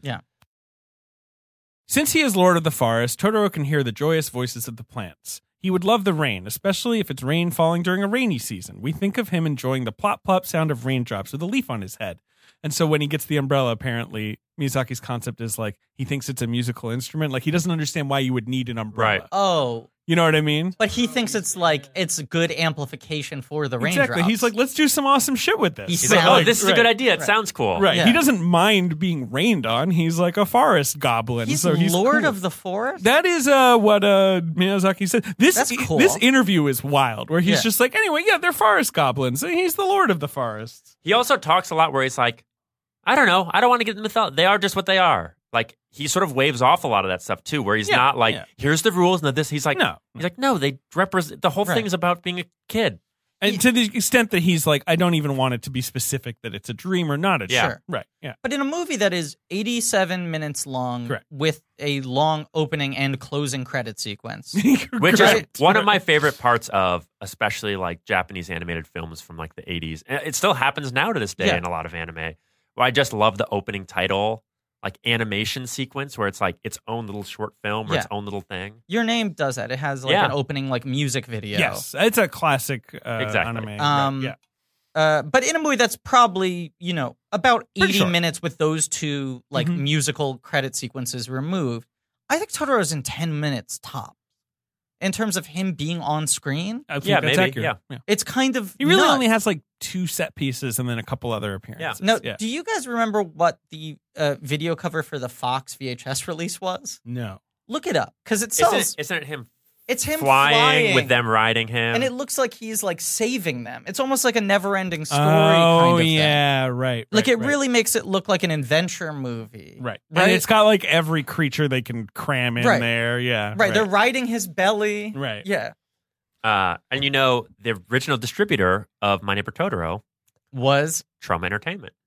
alma mater of J.D. Amata. Oh, sure, right. But so And they, they were many the others. first distributor. They had, they, have, uh, they had a different distribution arm that wasn't named Trauma. It's called like 50th Street Films. Yes. They distributed through that. And then at some point, uh, Miyazaki and Ghibli were like, wait, who are these people? Yeah. And they're like, oh, no, yeah, no, Disney, you can do this. Um, But so there's still these amazing posters you can get in the world um, that are My Neighbor Totoro with a trauma logo on the A corner. little toxy. Yeah. um he, there's this whole sequence where he talks uh, this in the interview where he talks about how he animated running Mm. uh and the the classic way was to do six frames of two frames each Right. like Mhm. spring move land right Uh-huh. like something like that and how he's like that's not how children run so Yeah. he wanted it to look all different and much more chaotic Yeah. he's fucking great children aren't conscious of wanting to run they just want to get somewhere quickly that's how he puts it That's a really, really good He, observation. I mean, when you watch those uh, making ofs or any kind of document, he's so focused on movement, Mm-hmm. Mhm. Yes. reflecting character. Like he get he to the point that he seems like he sometimes sort of gets hung up on it, where he's Mhm. like, not quite. You know what I mean? Like he's like, Yeah. no, it needs to breathe differently or whatever. Like he really wants all the movement to be good, and then he hates things like explosions or you know really big loud things. Like, Yeah. you know, well, where which, he's- which is why I think it's so interesting that, like, before this, he does Nausicaa right. and uh, Castle in the Mhm. Sky. which are And more action Cagliostro, adventure, which are all three are action Yeah. films. I mean, and they have explosions and vehicles and all these sorts of things. Nausicaa's like guns and chases, ve- right, yeah, exactly. And this is just I. I also I I theorize too that when you uh, have filmmakers who work in imagination and fantasy and such big visual things so much, oftentimes I find my favorite films of theirs are the ones where they ground it in reality, and then you see those like that's why I like Big Fish so much. Mm-hmm. Right. And, like I think Like grounding that stuff in heavenly reality. creatures, like those movies Yeah. where it's like, here's someone who can go totally bug nuts, making a movie that's like ninety percent reality Right. is always really fascinating, or even seventy percent reality. Yeah. you know? Exactly. Um, should we do another chapter on your fucking list? Yeah, sure. Um, I can. I'll let you guys. Uh, We can just Uh, pick one. Okay. Okay. This is a big follow up. Um, Whoa. and uh, Okay. Big follow up. there's a Big big, follow up follow-up. to uh, news that we broke in the last episode. oh my This God. is the. Ba-da-da, the Star Meter Report. Only you care about this. So I just want to uh, point out uh, Keiko the Whale has not been unseated as the tallest actor of all time, Wow. according to the IMDb. Okay. Fair. Okay. Um, Topsy Elephant still number two. is Topsy the one? The one one that Edison electrocuted to Oh, of death, course. right? Yes, yes uh, right. Topsy. And so I wanted to follow up though good actor. on Topsy. Mm. Um, since we last recorded, Mm-hmm. Mhm. Topsy has moved up um, about two hundred thousand spots Wow. on the star meter. So you think that's us, like Do you people think it's a blank searching? check bomb? To- no, I'm saying I think Topsy's hot. oh, you, you you don't think it's because of blank check? You just No. think it's general word on the street. You think we're not leading the Topsy wave? We're riding it. Topsy's Topsy's got buzz. He's been taking generals. Can I around ask town. what Topsy's all-time highest rank is? Uh, yes, I'll tell you that in just a second. Okay, sorry. Uh, we have Keiko the whale. Mm-hmm. Mhm. Uh, Keiko is down from the last time we recorded, but Wow. up this week. Okay. So Keiko's All right, uh, long, can we do long it? since dead. Long Uh, since dead. Bu- It's a bummer. Highest Topsy's ever been. Uh, the highest Keiko's ever been was uh, in 2003 November. Uh, got up to top thousand, 1,000. Was that when Keiko died? Mm, I Right. mean, we don't like to Rip. talk Um, about that. On this list, does it say how the highest I've ever been? uh, it probably does. I can look you up. Definitely up there. I'm sure you're pretty high up there. uh, Topsy Topsy's highest was November uh, 2014 Okay. when Topsy got uh, a four week high of 108,000. Wow. So let's see, Ben Hosley. What, let's see where you're at. Ben Hosley, right now you're seven hundred sixteen thousand four hundred eighty-five on the star meter.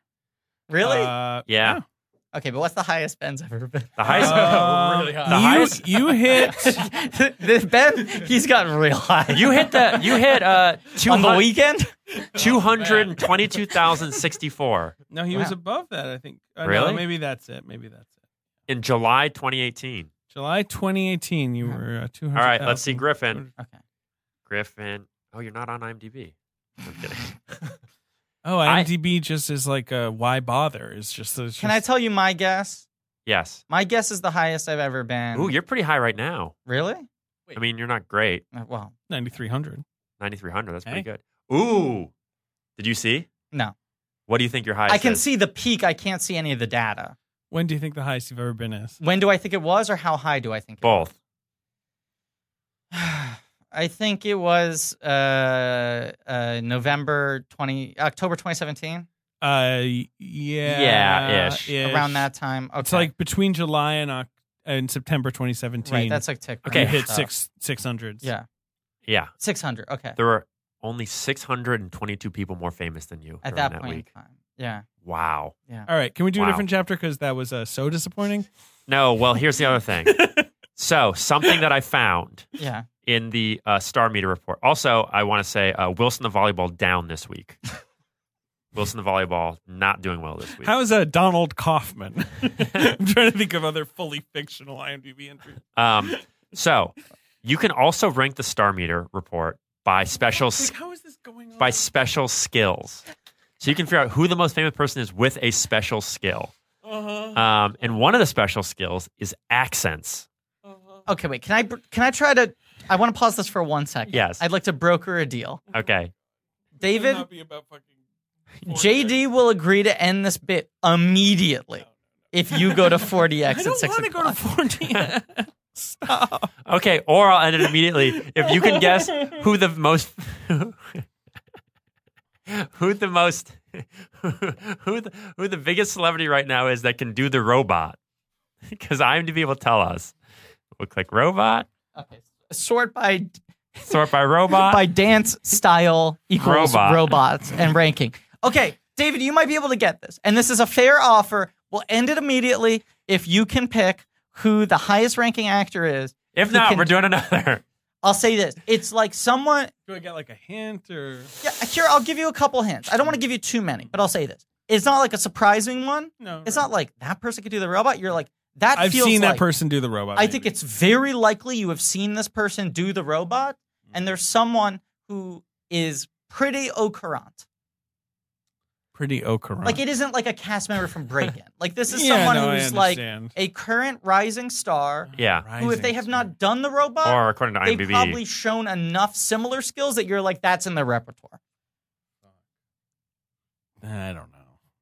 I'd say it's it's uh, an emerging leading man.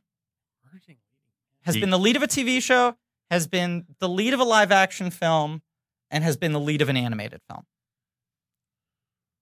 Okay. I mean, good, good. Clue. Biggest celebrity I can do a ro- the robot right now, this week. Lead of an animated, Need of an animated, lead of an independent film that was kind of a crossover, lead of a TV series. like this year, there was an independent film that was kind of across. No, no, those are in the last couple. That the order was independent film, then TV show, then animated film. Mm. Those are the three biggest projects, and I feel like everyone's still waiting for like the huge thing.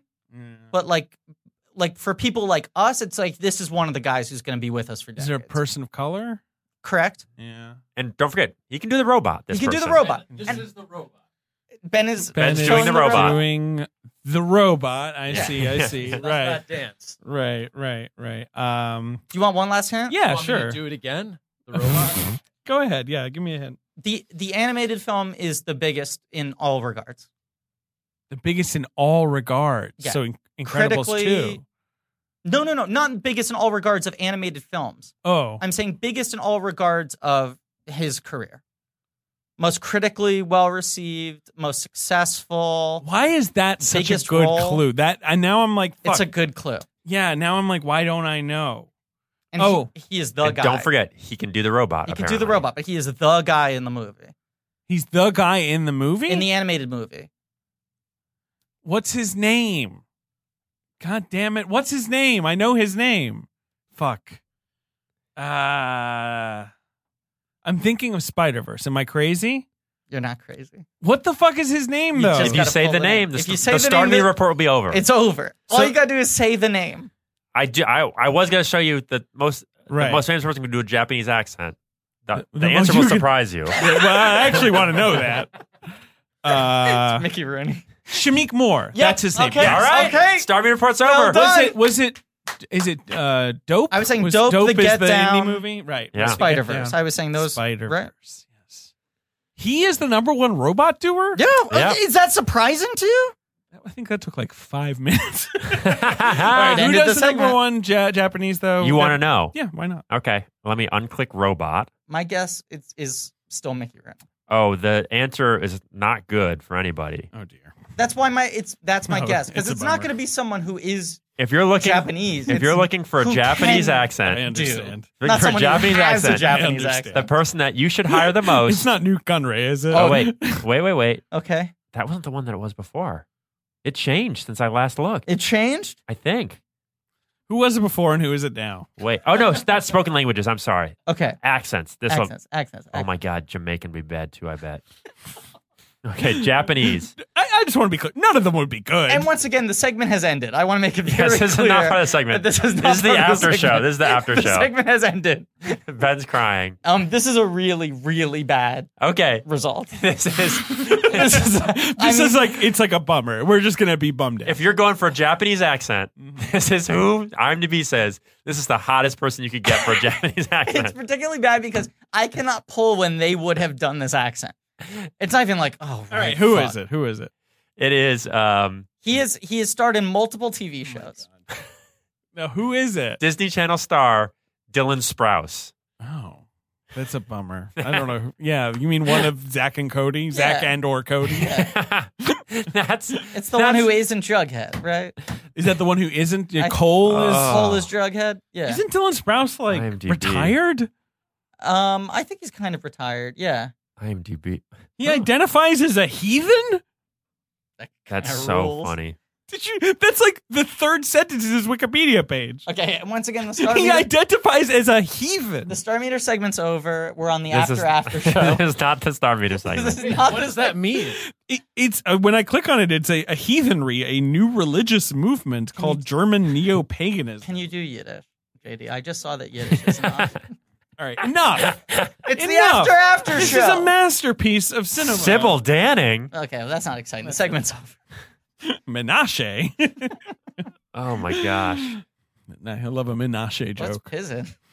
I love it. Uh, all right. Uh, what are we talking about? My neighbor Totoro. My neighbor Totoro. I can't believe you forgot.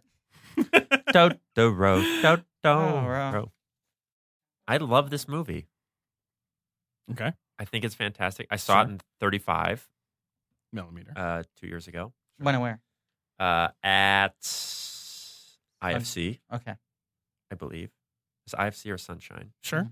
IFC shows a lot of. Uh, mm-hmm. I think it was IFC. Yeah, Beautiful. yeah. Mhm. I just love it, and I love all the matte paintings. They're so beautiful. The nature in this movie. I mean, one of the best shots in the entire movie is when it cuts to the frog watching Totoro. I mean, that just Yeah. that's great. That's everything. I also love the shot of when um, the youngest daughter sleeps on Totoro, Yeah, and it pulls up and it shows them in this like just in, like encased in this Ugh. beautiful lush greenery. He does look so comfy.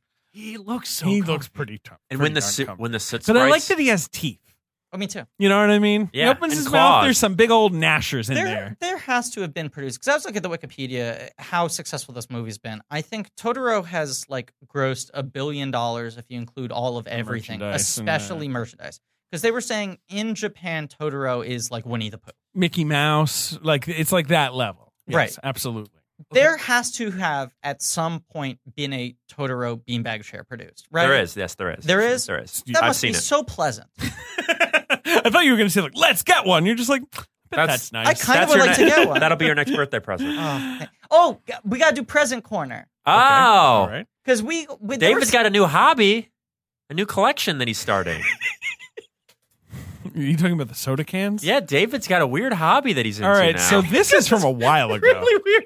This is David, this is a weird hobby you have. So can you so remind me? collecting these Can you remind me how this started? Because I don't. We were the three of us were texting. We have a text thread. yeah. That, that sometimes we're one friends. of us We have a will- text thread. Yeah, Give we it a just break. text. One of us will Text. throw in a subject that's like, I feel like you two guys are the Exactly, where audience you're for like, this right. thing I've been thinking about. Exactly. Like only this text thread can hear this thought. And I Right, think right. JD was the one who initiated and just said, "Can we talk about how weird Steve Carell's career is as a leading man? Yeah. So we Like talked he has about been a Corona. bankable leading man. I think it was in that 2018, like Beautiful Boy. What were the Welcome other to movies? Welcome Marwin to Marwin and Vice. Yeah. Right, where it was like people yeah, s- studios keep being like, well, how do we work Corel into this? But JD's argument was he's been bankable for over 10 years now yes, as a leading man, yes, almost exclusively playing uh, uh, arrogant creeps or sad sacks.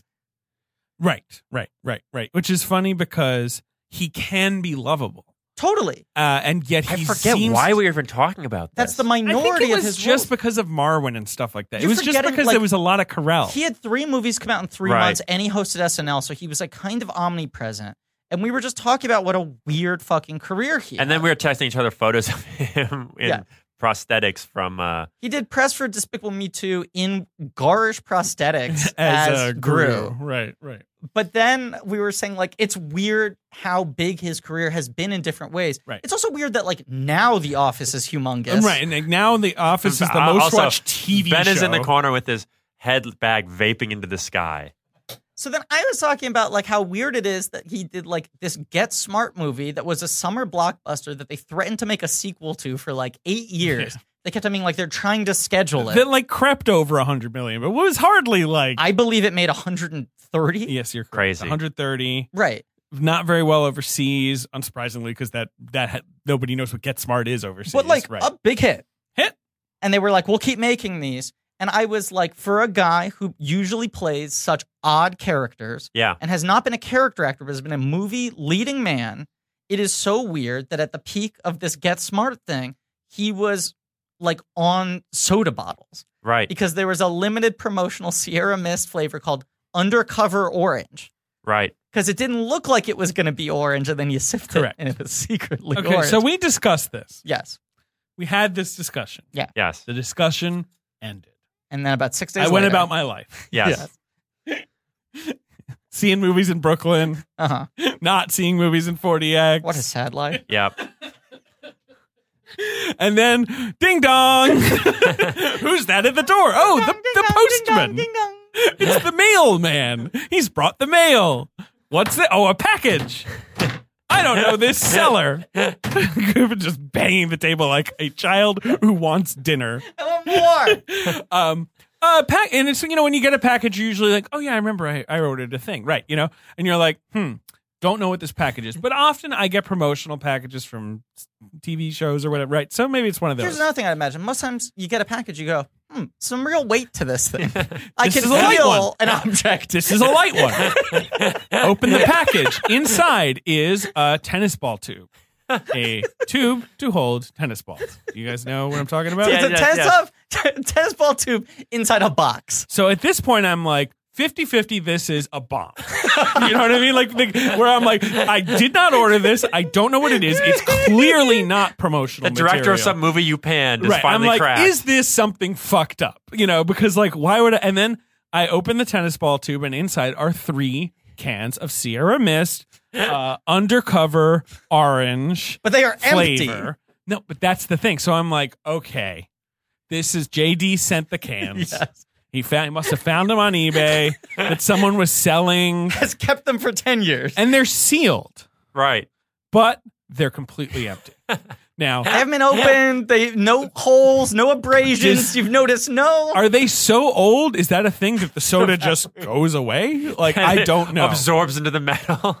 So I get these. I alert you to the fact that I got them and You that have they are empty. Three soda I cans. would with essentially Steve just tell Carell's you, face you on just paid whatever you paid for this, and believe me, it wasn't worth it because they are useless. I paid to send garbage from the UK to David. Exactly. it. You still have them, right? I think they're somewhere in my house. I yeah. Uh, believe it was international shipping to send someone else's garbage from 10 Literal years ago. garbage. From decades ago. What needs to be done to them is recycling. Like that's all that needs. They're aluminum. They need to be recycled. Then months later, I get another package. JD, please take it away. 'cause I didn't know don't about even- this one. Oh, you don't know about this? I don't think I know about this one. Well, David, why don't you tell your experience of opening it? I got another fucking package of promotional cans from JD Amato. I don't even remember what More the cans details, are. you are. please. I was hoping you remembered. I think, let me look it up. Yeah. I got to figure out what I sent David. Well, because I wanted to, now that David's got a collection of um, movie branded cans, I wanted to keep the collection going. It's so weird that he's become so into collecting movie cans. Um, Like he's against got, his own will. oh, he's oh, obs- he's obsessed. oh, wait. Oh wait, I remember what I said. Go on, go on. Look at the title. Look at the title of the what it says. Okay, so no spoilers, but it just has order delivered. Dr. Pepper, three empty cans. okay, and they are they are uh, memorabilia from the Dr Pepper tie-in with Spider-Man Two. So do you have an Alfred Molina can now? yeah. I don't remember, but yes, I remember that now that they were Spider Man. How Both did- times I'm disappointed because the can is good enough that you're like, I drink this. you know what I mean? Like Dr. Pepper? I love Dr. So Pepper. now David has three empty Dr. Pepper cans. Well, I mean, so far, 40 East 34th Street, Thank Suite you. 1401, New York, New York. I was about to suggest this. If Uh, anyone oh my wants to God. I'll look send, up the zip code. they This boy- have to be tie-ins. they have to be movie tie-ins, and they have to be cans of soda. but they're- you better empty them. You gotta be empty. if there's, If you find If- them if and there's they're sold- soda, we're sending them back. if you find them, Return to sender. Turn to sender. Here's the thing. If the seller is selling them full, then you have to have them delivered to your house. You have to find a way to tap those cans, and then you can send But them. there can be no evidence that you've tapped them. if David can find any evidence that they've been open, We're sending it back. I'm the expert on this. And give that address one more time. Okay, the address is 40 East 34th Street, New York, New York, 1016. and the oldest movie cans you can find, the better. But Definitely. if they're new, that's fine too. David loves them all. So We- just we put would love- care of David Sims. Yeah. Uh, and again, the suite number is If, 1401. if we can get like a sarsaparilla can with Topsy on it, Oh that my would be the God. oldest possible, A can- maybe. a can movie of, uh, tie-in. old, old Dr. Mitchell's coca drink with Topsy Elephant being electrocuted to death on it. If we can get a can of uh, Just letting them Dr. go at Brown's this Cell point. Ray with Fanny Bryce on it, If we can, if we can get a tab can with Keiko the Whale on it, that'd be great. Uh, Oh Um, my God. also, JD sent me a 10 foot tall vinyl banner that was the teaser poster from Ang Lee's Hulk. It's 10 feet by 6 feet, I believe. I spent three weeks trying to figure out who sent it to me because there was no heads up. That's the thing. Both times with me the same way. No Yes. heads up, Right. no alert. But unlike with the cans, At least I could this trace it text to thread. him. Right. I'm sort of yeah. like a Totoro of movie mer- merchandise. Three weeks later, JD said, "Did you get my present?" And I said, "Oh, fine. I figured it out."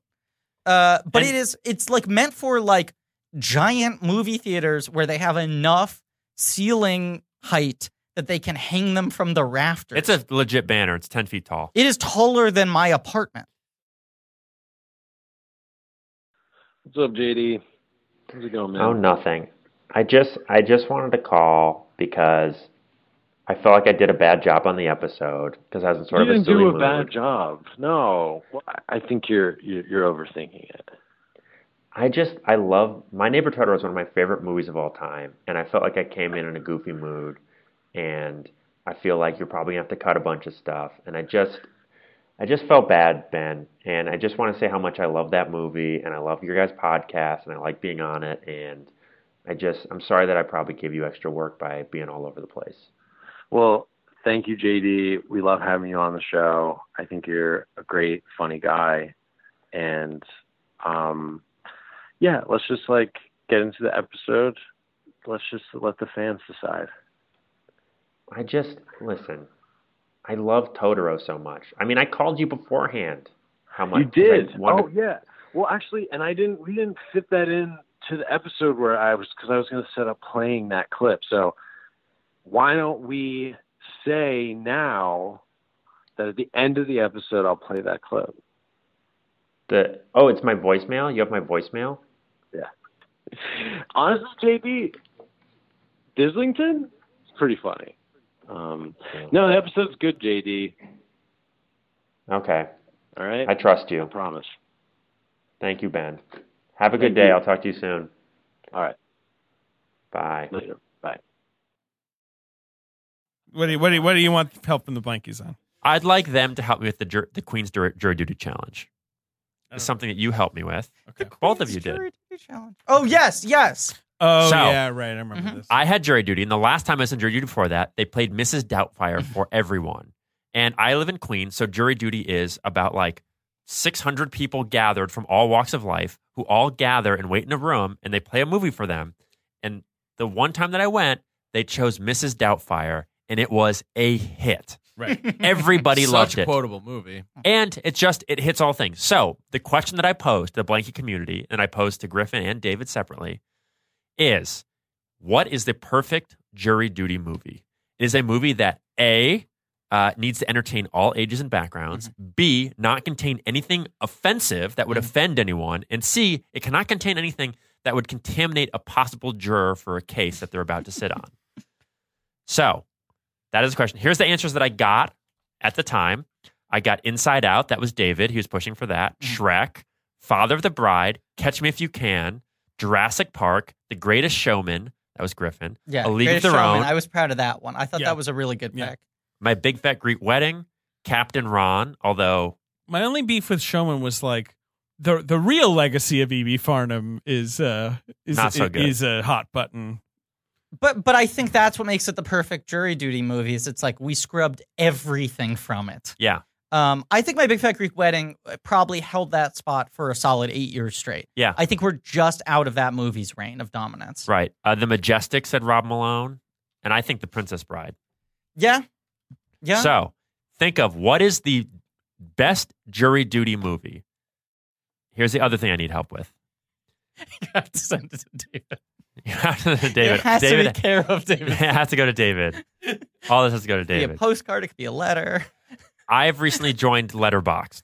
Oh sure, I Does- didn't have. Do I follow you? I don't know. Okay, Maybe. because Letterbox doesn't. I guess doesn't really alert you when like your friends join. Yeah, right? You exactly. kinda Also, have to I find don't do them. the other social media, so it wouldn't know that we know each other. But La-di-da. okay, David's lost his mind now. He just made a face that was not consistent with the situation we were in. Jeez. What's your profile? Like JD Amato? Or, Yeah. Um, There you are. yeah, there I am. So Follow. there is a, a a list that I'm trying to curate of a type of film that I be- it's a good Uh, list. a, fi- a film that Good list. features. Which one were you looking at? Movies that contain hideouts with skateboarding and or arcade machines. Yes. So there is a trope in cinema Uh-huh. that I'm trying to trace. I think it might be a dead trope, but there was a moment there in the early '90s when it First was live action Ninja alive and Turtles, breathing. right? Correct. Okay. Uh, se- Yes. second he has here, but I would say the first. uh, it's the second one that has it, doesn't it? You know, No, I've the never first seen one. Ooze, but the first one definitely First has one it. has it. I have seen both. It's been a long Because the, time. the Foot Clan have one with skateboarding and stuff like that. That's Yeah, the first yeah, one, I yeah. believe. Is that the first one? That's the first. I've one. never seen Ooze, so it has to be the first one. Maybe he also it's in has both. Hook, It might be in both. Double Dragon. Hook, Uh-huh. Double Dragon, the Power Core, and the Double Dragon. They have a place with skateboarding arcade machine. Rumble in the Bronx. Jackie breaks into a place that has Hmm. a bunch of arcade machines and Yeah. pool tables and things like that, and fights them. And then Hook, obviously, the Lost yeah, Boys Bangarang. skateboard a lot. Yeah. I'm looking for other movies that contain.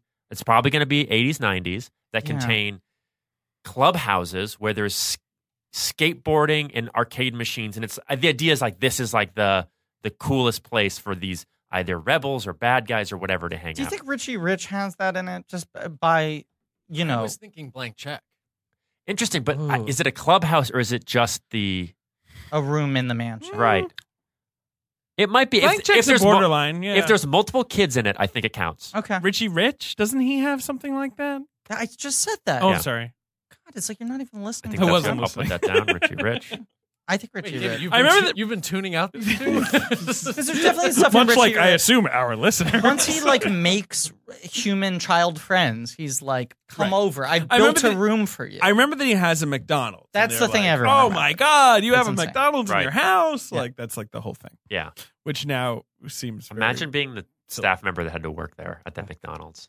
well, I it's- mean, on the plus side, it's kind of like when you're like the fire department Yeah. that's on City Island, where it's like, look, there's like three fires a year. I mean, Yes. mostly we just kind of like make chili. it's like Yeah, exactly. it's like Barbara Streisand's underground shopping mall. right, You- right. You, know about this, right? No. Barbara Streisand loves shopping, but she is so famous now that she can't do it anymore. So underneath her home, she has built an underground recreation of a shopping mall with employees where there are many items in multiple sizes and large quantities and she can pick what she wants to buy. Weird. Well, I, there's like that Michael Jackson thing where they rented out the grocery store Yeah. and then hired people to act like other grocers to walk around so that he could have the experience of being in a grocery store. She just wants to be able to go into her He's basement. normal, right? MJ, Yeah, he's, he's Yeah, yeah, normal. totally he's fine. dead. Uh, Is that not normal? Pretty abnormal, if you ask yeah, me. right. I don't know. I don't like dead people.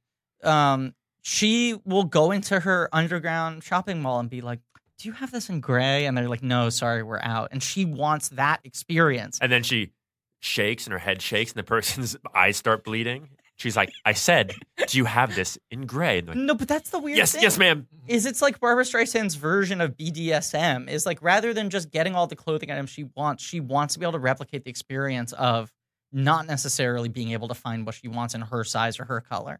Right. I I just think that's amazing. I love it. Yeah. I love it. I was looking for a more interesting word, but I ended up on it. Amazing is a good one. Yeah. Anything else on the old chapters? The last thing is I made a list of because I wanted to talk NBA with David, Oh no. Okay. uh, but Okay, I knew let's hurry Griff, it up. I knew Griffin wouldn't like it, Yeah. so I made a list of every current NBA player that has ever been in a movie. Okay. Wow. Not that many. Okay. Uncle Drew. Rajon Rondo was in Just Right. Okay. Vince Carter, like Mike. Tony Parker was an asterisk at the Olympic Games. Wow. Uh, uh, John Wick three Parabellum. Uh, yeah, Boban Marjanovic Yeah. was in. Uh, Great Blake scene. Griffin was in a bunch of stuff, the female brain being one of them. Dwight Howard was in Just Right as well. Freebirds, Three Stooges, Aaron Gordon, Uncle Drew, Kyrie Irving, Uncle Drew, LeBron James in Trainwreck, and Kevin Durant in Thunderstruck. And I think that's it for NBA players that have been Wow. in movies. It's got to be more. Current. Current? Current NBA players. Yeah, because I was going to Currently in the league. Current. Oh, current. What's the dog's name from Airbud? We should see what his star meter is. Buddy.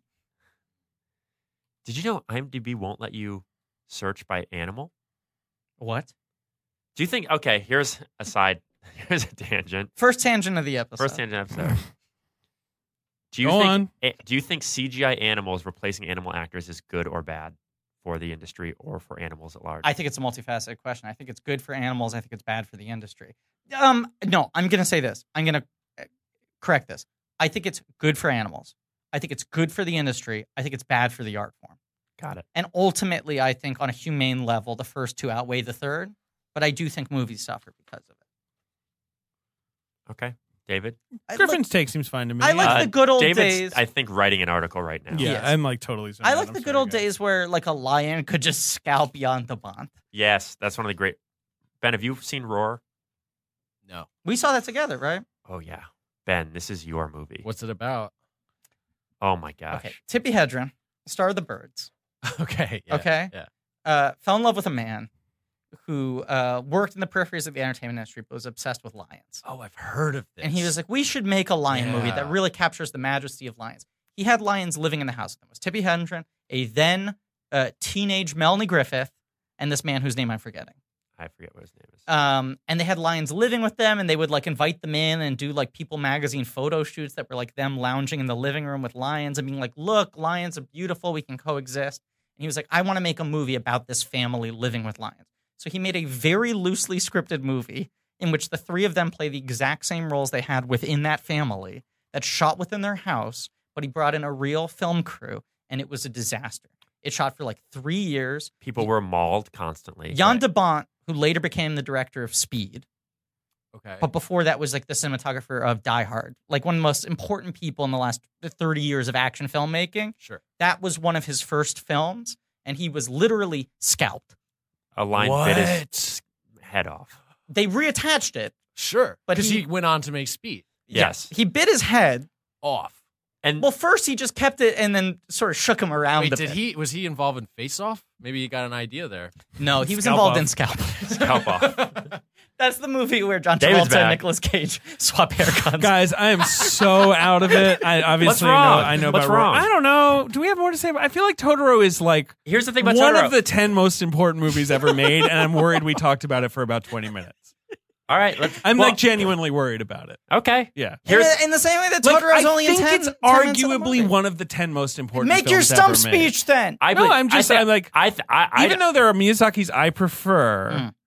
I it just feels like maybe the most important animated movie. Make of all this time. argument. I believe it is. I don't think there's a boot movie that's better at capturing like Yes. being a child. Right? I mean, Yeah. I'm like when I'm uh, I'm looking at you and staring because I'm processing. I'm like, what would the rivals be to that? I. I truly. That's why. Little it's- Fugitive, one of my favorite movies of all time. That's Little sort of Rascals. up there. Little Vampire. of course, The Little Rascals. Sandlot. Uh, Richie Rich. about the joy of being a child. Ninja Turtles. I, uh, I would say Jack, of course, of course, he's, he's, you know, young at heart. Uh, all insomnia, of course. Benjamin of course, he Button. can't That work kind of sleep. works in a reverse. But Honey, I Blew Up the Kid.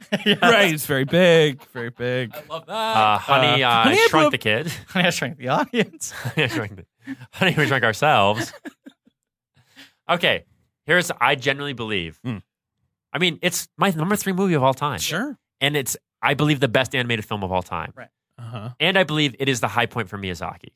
Interesting. Um, I know there's other people that love like Mononoke or the, but I truly believe that this is the exact combination of his skill as an animator and a visionary and telling a story that is uh, relatable to all of humanity. Right. You know what I mean? I mean, I know this I do. is an overall theme for this miniseries, but we haven't covered many directors who have this phenomenon. And I always find this fascinating in any sort of art form, any sort of performance, any sort of creative field. The people who seemingly uh, are like tortured by doing the thing that they're great at. Yeah. Constantly want to leave it behind. And then every time they do, realize they know nothing else. Like they seemingly have this relationship where every time they're like, I can't do this any longer. And then when they're away for a table for like a minute, they're like, fuck, something's like calling me back. Right. Yeah, because Miyazaki famously keeps having films that he's like, "This is my last one. Sure. Yeah, done." And then he's right. like, "Okay, one more." Um, It seems like it's a very torturous process for him. Well, he did say in this interview, it's his final line in the interview, I experienced tremendous happiness when I was making this film.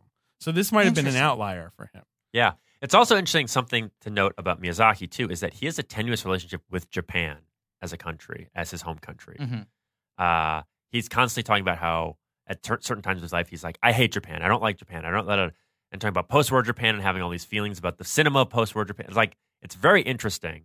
And so this is a movie where he talks about having falling back in love with his home country and where he grew up and that idea of land and Mhm. home being this thing that's really important to him. So you think of a lot of his other movies, it's a lot about not being home. Mhm. It's a lot about being Yeah. out away from things. And so this one is very about like it centers around a home, a place that all feels comfortable and safe. And I think that's also an interesting aspect of it too, because it feels like one of the few times where he reckons with some of those feelings. Here's a Miyazaki phenomenon that I find fascinating that uh, why not talk about it here?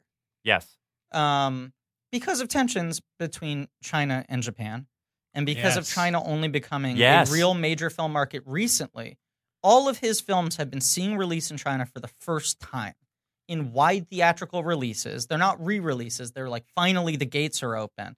And all of them have been doing crazy well. And in fact, Toy Story 4 underperformed in China, a country where Toy Story does not have much of a cultural Right. legacy, and was just fucking whooped by Spirited Away, Right. Which was like top of the box office. Spirited Away, a movie that's like 15 years old, Right. was playing like a blockbuster in China, and it's this thing that we've been talking about a little bit in different episodes, where it's like for how voracious a film market China has become and for how much American studios are trying to chase China, they have pretty wide and varied tastes. Yes. Like we talked about, like shoplifters and like Capernaum were like huge fucking hits in China. Like there are foreign films that are being released in China that are difficult art house films that are playing like blockbusters. There are old Japanese animated films that are playing like blockbusters. Like they're not just like give us whiz bang, give us franchises Yes. Right, right. right. even though the the franchises do well there, there seems to be like at the same time that it's like exploding as a commercial film market, there is like a new appreciation for film as an art form I wonder if I can that find I'm very weekend. jealous of. Well, here's something that I, that ties into that also is, uh, I think Totoro is specifically very interesting because I think when people think of, especially people that have not seen My Neighbor Totoro, like Ben, before you Yeah, we're gonna do that box office weekend. That's more interesting. The Chinese one? Mhm. Okay. Because it before came out like a year ago? Yeah, it was 17, very 18? recent. Yeah. Uh, December 2018. yeah, wow. before you saw this movie, what did you think it was about? They had mentioned that you could find a magical mo- monster in the woods. Right. If you left the house one day, you might just be lucky. So all I knew was that there was like a big Right. monster. And I feel like between And he was all- a neighbor. Yes. Well, I saw that in the title and I was like, okay, so they're friendly monsters. but like through all the merchandising and all of the sort of depiction of Totoro, because it's become the sort of Mickey Mouse of Yeah. uh, Studio Ghibli, is I think it gets reduced into being like a Mickey Mouse, a Disney kind Yeah, of thing, where it's mascot. like, oh, there's a mascot, it's a fun thing. But I do think this is a film that is beyond that, and I think that's why, like, s- for some people, it's easier to take movies ser- more seriously that are like Spirited Away or other movies where it's like, oh, this is an, an adult story told through the lens. It's like this for some people, I think feels like it is a kid's story Mm-hmm. Mhm. that is for children. But I would press you to think of it's an age group that would watch this film and not love it, right? This is a film that I think Six-year-old works for Griffin, yeah. everybody. But I'll say too, I mean, you speaking about sort of like the perception this movie has, I having seen it as a six year old was like Totoro is like barely in it. It's mostly the kids being sad about their Right. mom, and Totoro's only got like a few scenes and they're kind of quiet and like melancholy. Mm. And I in my head was like, I must have been an impatient kid and I'm Sure. misremembering. There has to Right. be a lot more Totoro, even if it takes a while for him to come in. No, But it never does sort of become that ET symbiotic, he's Right. the key to the whole movie. no, he thing. he serves no real plot function. It's not Right. like at the end they're like Totoro has the thing that we need to do the thing. Like But you know, I think that's the cat why- bus shows up and takes him around, Yeah. which is great. and that the biggest conflict in the movie is like did she run away Yeah. and and i was like oh is there now going to be some trite thing where like she has to use totoro to find her sister but it's so pointedly not that No. yeah And I, I- I think that's what I think is important about this movie too, is it is a wildly successful film that is a beautiful film that also touches on all these things that filmmakers talk about believing in, but rarely stick to, which is Mm. the idea that this is about moments and experiences. It's not a story with villains and bad guys and good guys. Because how many people talk a big game like that, myself included? And then when it comes time, They're like, well, right, it's like, well, you know, we, need, a bad guy, we need a prop, we right, need a right. thing. How do we keep the audience engaged? And this is a movie that it flies by, and every moment you are engaged, but it's not because you're like, uh oh,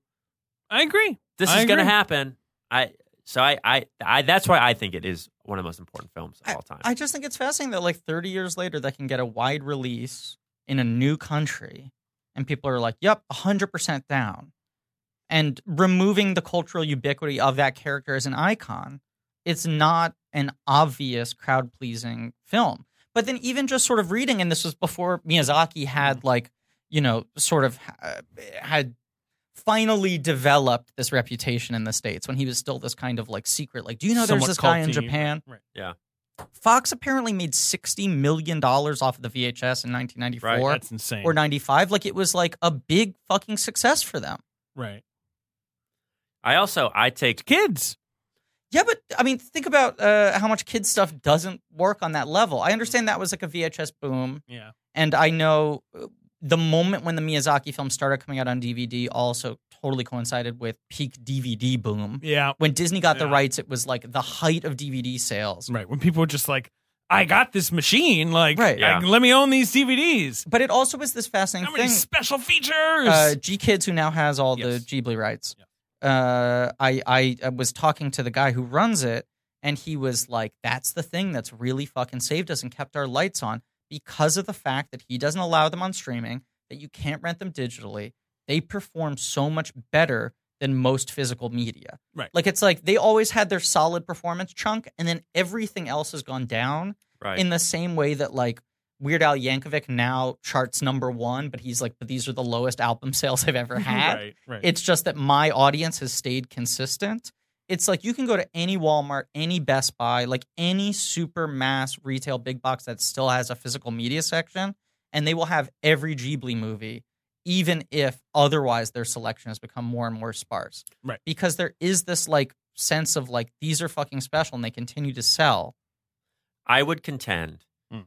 that I take a little bit of umbrage, especially in these lists and this and that, when people talk about the best films of all time, and Mm. it's like always like Beauty and the Beast or Mhm. whatever. Like always Beauty and the Beast. when they talk Always. about animated films, it's Yeah. all it's always these like classic American films, and Totoro and things like that are up there. But Yeah.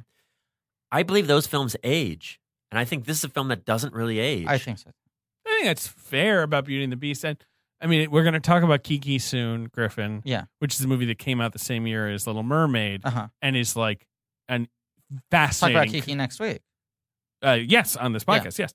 and is a fascinating comparison Yeah. to it. Yeah. Uh, and uh, and does feel a little more like uh, applicable to now. Whereas the Little Interesting. Mermaid, when you watch it, I love that movie, Yeah. but you're like, Jesus Christ, like she never even met the guy, and she's fucking selling her voice. You know, like there are things where you're like, oh, if I showed this to a kid, I'd maybe want to talk to them Well, or about even like Right. their shit. gender roles and things. You know, like princesses and like Yeah. you their know, shit, and I'm sure we will have talked about this in the Lion King episode sure.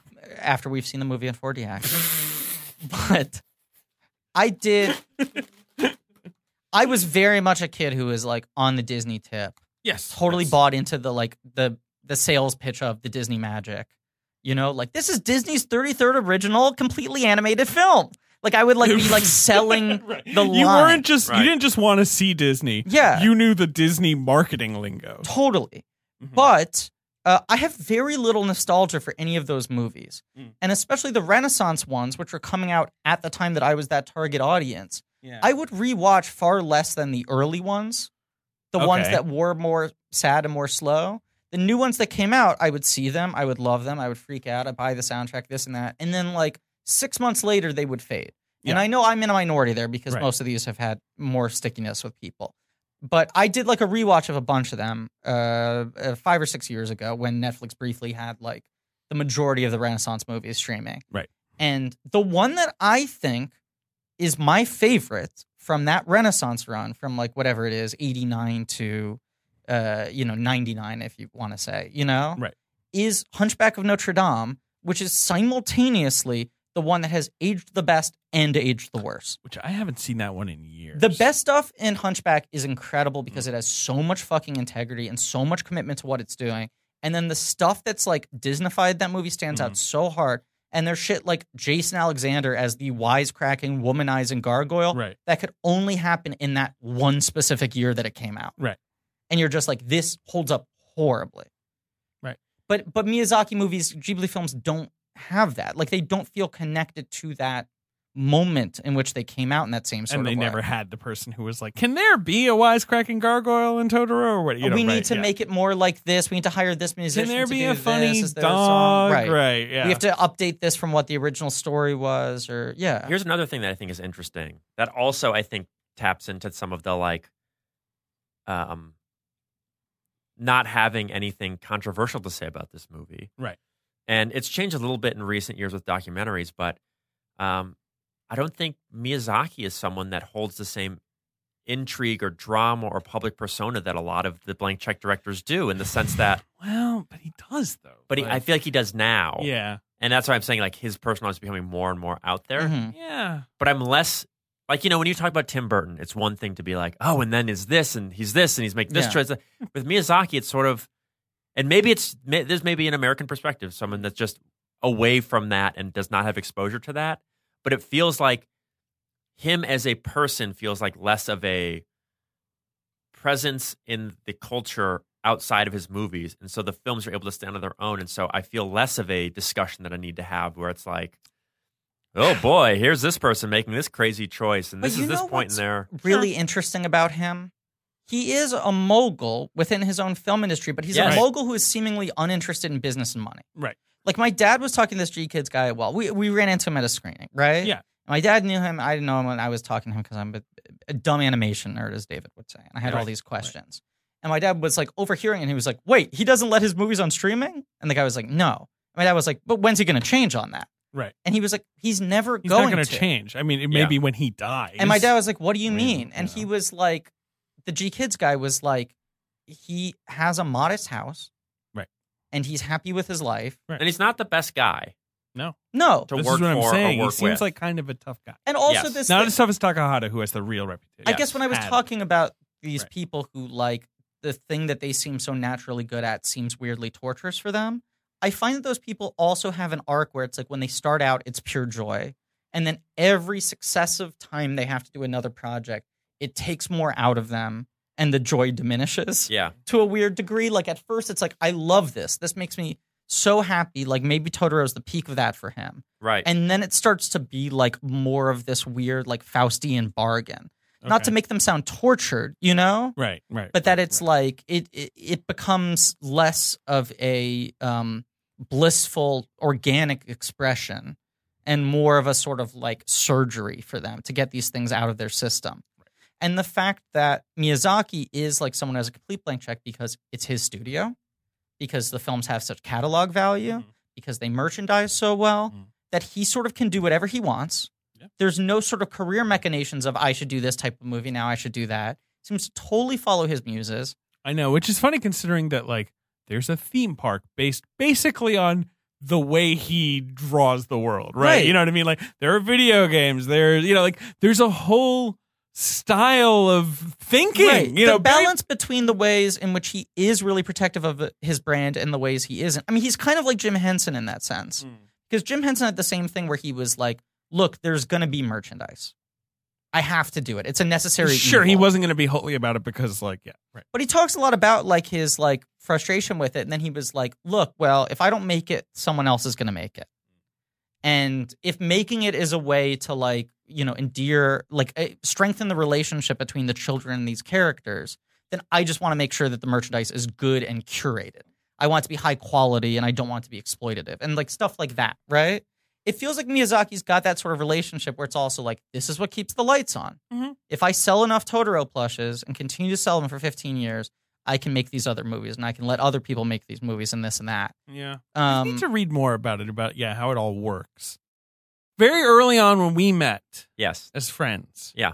We were talking about this movie. back in the TCGS days, Exactly. like at a, a Lincoln Park, the bar named It- after the band, We were walking to Lincoln Park. we would always go after this film. Hey. and I said to you, you know, you know, the thing that I love the most about Totoro, and you said, David, I don't know what what you're gonna say, but I do know that this is why we're becoming such good friends. Like you said something like, you remember this? Do you no, remember? what I'm I talking don't about? remember it You know, at like all. you were like, I don't know what you're gonna say, but I'm excited about the way that you asked that question, and I feel like it suggests, you know, great things ahead for us. I feel I like love that. you and I had that moment early on where we were like, we both think that Jim Henson is one of the 10 most important artists who's ever Yeah. lived.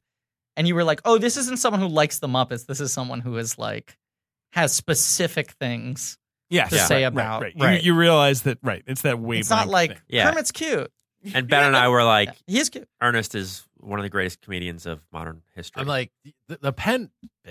that's one of the greatest. And is found as some sort of Totoro beanbag plushie. What is it? That's- Is so that great. full full size though? Oh, but he's got the little uh, these Apple leaf. lotus leaf. there's there's the Totoro beds, Oh man, full size beds. David, I found a really good piece of Ghibli merchandise for you that you're gonna get later in this miniseries. Oh, Very exciting. It's a little thing, and I think you're gonna love it. It's not gonna be a cumbersome, burdensome. Where do Sounds I great. put this thing? I I, which love Shiba- which soda? the other is it? thing, Joanna wanna say. Joanna also adores these movies. will tell you. Which soda it is? I don't want to spoil it. I'll tell Oh you off Jo- mic. Joanna also adores these movies, so I feel like uh, th- you know, like th- it'd be less of an im- like it's less of a thing where like basically every day Joanna's like, when can we get rid of the Forky mask? Like you know, like is Yeah. asking me that well, of course, he's competition. exactly. But it's just setting you up for that. yeah. But- but- All right, But oh no, but also I was gonna say I saw this thing out in the wild. I walked into a store and oh, you saw, the this. the item, okay? And I Not went, Totoro. holy shit, David, would David like it if I got this for him? And then I saw an element of the item. I didn't notice at first. And I went, Uh-huh. I will be a bad That friend if sealed I it. don't Right. get this That- for David. So you have it, you're saying, but it hasn't appeared. Like Griffin you got have me the a, item, but you're you haven't produced it. Yet. I haven't produced Right. it. Okay. Griffin also got me a birthday present, and it was a uh, the worm from Labyrinth. Yes, a, one did. scale. highly Very nice. detailed model. It's got We hair, were, uh, real hair. on backstage it. at It's not the plush one, which yeah. I have two of those. Yeah, no, but it's like a like a polystone Yeah. kind of yeah. Um. So anyway, the thing I was going to say to you at Lincoln Park was that that that right. The whole thing is, I feel like on, at a five year old's eye level, like not only uh, story wise but visual wise. But I Mm. feel like we said that. yeah. But that was my big insight as we were walking to a bar on a Tuesday night at like midnight.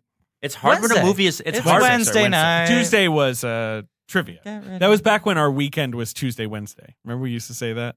yes, Like it- Tuesday was trivia, Wednesday were the was two nights we said Gethard out show. The two nights. we it's said out also late. crazy that uh, Gethard Show and Videology like both sort Disappear of at like the same. yeah, like, Yeah, and I it's was true. like those are my twenties. Yeah, yeah, my twenties were those two things. yeah. the friendships connected to those two things. I have, those trivia nights were so fun. They were great. Yes. Um, here's the box office game from China. I'm going to say this because I want to hold ourselves to it. I think we got to organize a trivia night. I know we've talked about We've said before. that. We were I'm gonna all do for one it. at Videology right before it closed. I think we just need to like fucking do it. We can do it at Nighthawk, maybe. I think we've discussed that. Maybe. Get blank check fans to come out. That's the idea. Yeah, of course. Right. Yeah. Do a fun one. We run it. Our Yeah. friends come. Fun one. Our Fun fans one come. that we run. a fun a fun run. Alex fun can run. do a guest round. JD can do a guest round. Yeah. You know, yeah, I know what whatever. my guest round will be about. I was like, like we can't commit to a weekly thing, but I'd like No, to be like just- every couple of months we might do a little. we trivia do night. it. See how it goes. Yeah. Uh, number one at the Chinese box office, December fourteenth, twenty eighteen. But I think it might be the biggest hit of the year, um, biggest non-Chinese hit of the year. in China. 2014, 18. eight, oh, 2018. So it's an American film. Yeah. 2018 was it the number one American film at the box office? Did it overperform in Avengers. China? No, So it's not Uh, Infinity War. no. And it's not Black Panther. No. It's not a Marvel. no, Is it a Disney? No. It's not a Disney. No. It's going to be And it's not Fate of the Furious. no. It is good. It's a good movie? Yeah. Really? You said that with Yeah. such satisfaction. Is it Aquaman? Aquaman was the number I don't- one. Okay. I was just like that movie did so insanely well in China. I Of was like, course. is that arguably China's biggest domestic, you know, American hit of the year? Let's find out.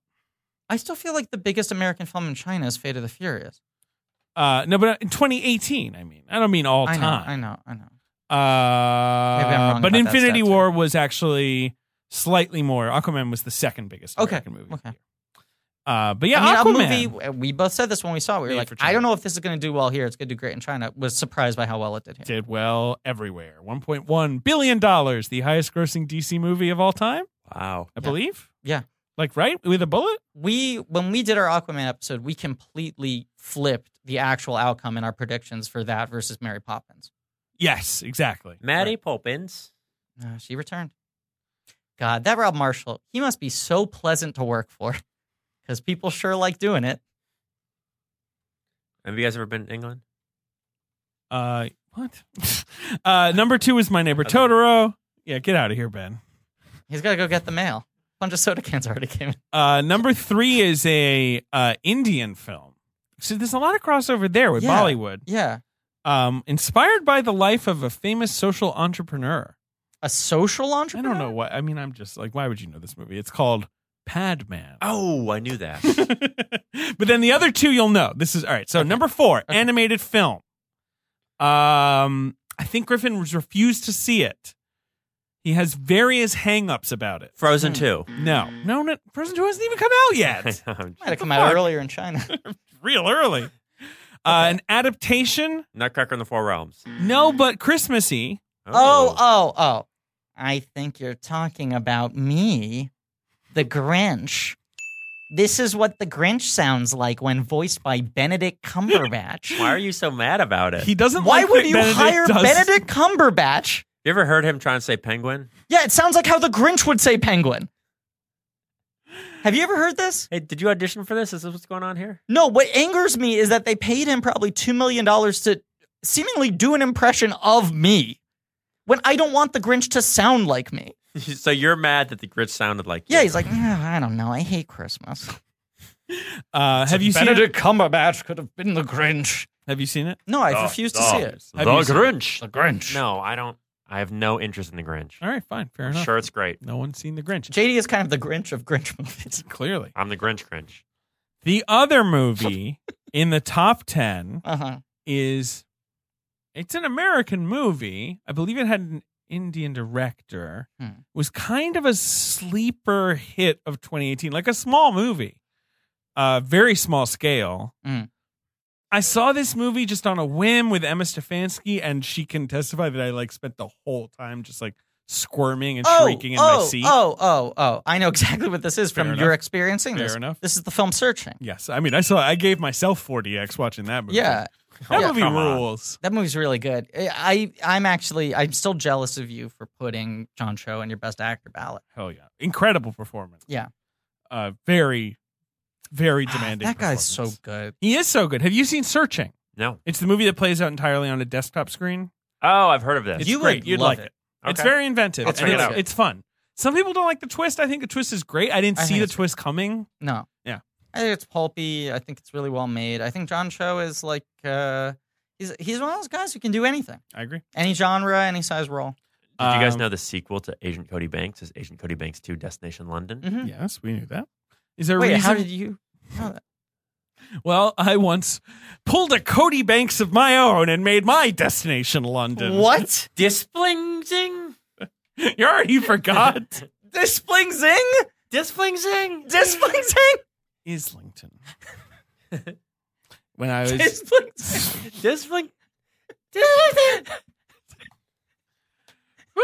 God. Oh, Mm, We're playing the Chinese box office game right now for a Japanese movie. You can't get mad on at me American after the podcast. shit you pulled on this episode, you maniac. Give me that piece of paper. Give it to me now. Okay. God. You're like, I love Totoro, the greatest animated movie of all time. Great. Now let's talk about the NBA ops. The other thing you said was cancel all of your plans. Yeah, you did. You said you were going to get Clear his the homework, schedule. and you never did. I didn't. I had a Oh. crazy week.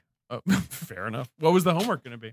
Um, it was just going to be some things, some discussion topics, some of this stuff. We got the most of it. Can I just say, just because like I gotta say it? Sure. And I can't talk about what it was, but I found out right before I came to record here that I didn't get a job that I thought I was gonna get that would have had me in London for two and a Destination half London. months. Yeah, Two months. And the bit you're a potential. real agent, Cody Banks too. I know the bid potential was like half the reason it you was, wanted like, this gonna Be job. so incredible. And I'm just like sitting here and like this has been a nice episode and I love But being you're here like with some of my you're best like friends. folding up all these bits and like putting them in a. In I a am just like I Yeah, started exactly. sort of like planning. yeah. yeah. Like- sorry, go on, go on. No, I just thought it was gonna be so. There was so much potential. I'm sorry. I'm sorry you didn't get the gig. You guys have to do a live show in London. Do we? Yes. all right. So you can see it for the first time. And you can go watch a movie on the wrong side of the road. David just threw a bag of subject against the wall, picked it up, and threw it against the other wall.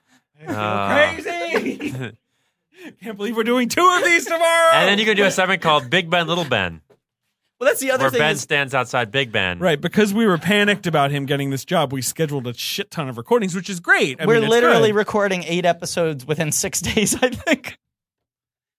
Obviously, this is an exclusive to the London job that I didn't get. If I get any job uh, that uh, takes me away for a little while, uh, this is possible. But just because it seemed kind of immediate and like it was going to happen, Mm. was really excited to be able to experiment with shifting from ding dong to ring rings. You want another ad to put in there? Ding dong. Ring ring. Hi, it's me, Mickey Mouse. no, no. If you come to Disney and say blankies, we'll let you piss in Pirates of the Caribbean.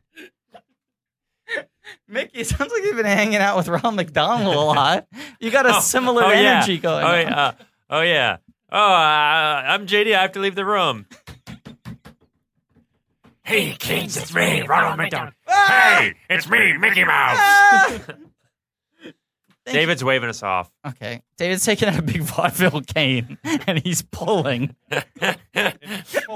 David's doing a Sandman routine and, And- Showtime at the Apollo style. And we're back. Tap dance. Did you do the whole spiel at the end? No, I'm going to do it now. Okay, good. I've been JD Amato. This has been a 30 minute episode about My Neighbor Totoro because Ben had to cut everything. yeah. Where I'm like, keep the meat, and the meat is like one little Yes. sliver of like, one slice of ham.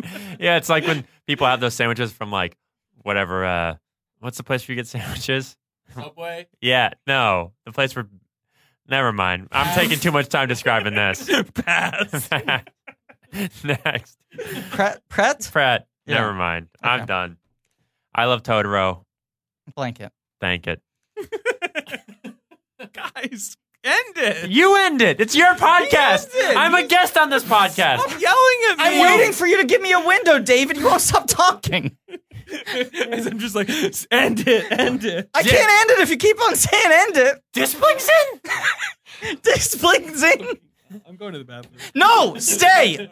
David, What's your social media? David L. Sims. on what? And? What about Instagram? You can't follow me on Instagram unless I know you. It's locked! yeah. That's why your follower count's pretty low. That's I, how I And- want. it. I used to have a lot, and Joanna one day was like, "Can people see these pictures?" And I was like, "Yeah, it's yeah." Cut it out. And she was like, "N- "No," and I agreed with her. and email him some cans. Yeah, you gotta email David some cans. And don't you don't don't email them. Mail, mail, mail them. Mail, mail, mail them. Ben, you're the producer here. If you I'm finish- a guest. If fla- you wrap flailing this up, in the wind right if now. you wrap this up, we can watch the Top Gun We're Maverick trying trailer. to wrap it up. JD's begging The for Top us to Gun wrap. Maverick trailer. I can't do it if you're Someone talking about kill this. me. trailer. Someone kill me. You got to give me a chance to end the episode. Someone end this. Thank you all for listening. Please remember to rate, review, and subscribe. Thanks to Anne Trigua for our Ding social dong. media. Oh, let me see who this is. Yeah, no, go, go. Krieg. Oh my God, it's Joe Bone and Pat Reynolds for our artwork. Thanks, Joe. Ding dong. Who's Uh, this? Creek. It's blinkies.reddit.com for some real nerdy shit. Ring ring. Let me pick this up. Who is it? Oh my god, it's T Public for some real nerdy shirts. Ding, ding, ding, ding, ding, ding, ding, ding, ding, ding, ding. Let me check the telegraph Caught in here. Neckhands in, uh, Oh, it's Pokemon Go. Patreon, where we're still doing Marvel commentaries because that shit never ends. uh, tune in next week for Kiki's Delivery Service with the great Caroline Framke. Right. Framke's back, baby. Ramke's back, and she's here to talk deliveries. Okay, Jesus Christ, calm down. And as always, I love Totoro. What up, Haas? It's JD Amato. Um, I told you to call me before you watched Totoro, and I was on a call, so I missed your call. Um, and I just want to say this if we don't talk before you watch it. I believe this is perhaps the best animated film of all time. It taps into a imaginative and simple and beautiful encapsulation of childhood that I think is lost in most modern media. So when you watch this movie tonight, I want you to do whatever you can do to make yourself comfortable, nostalgic, and transport yourself back to what it was like to be a kid and that, that the thoughts and feelings and fears and ideas that you had as a kid. And go into this movie just attaching to that identity of your childhood self and letting that that little kid come out um, because I think this movie really features things that make you feel like a kid and think like a kid and depicts moments and truth and honesty from the eyes of a child in a way that I think is absolutely brilliant. Um, so if you've got some real nostalgic weed that you have to smoke or some nostalgic edibles, hit those up you need to watch it alone in your bed, in your PJs, do that.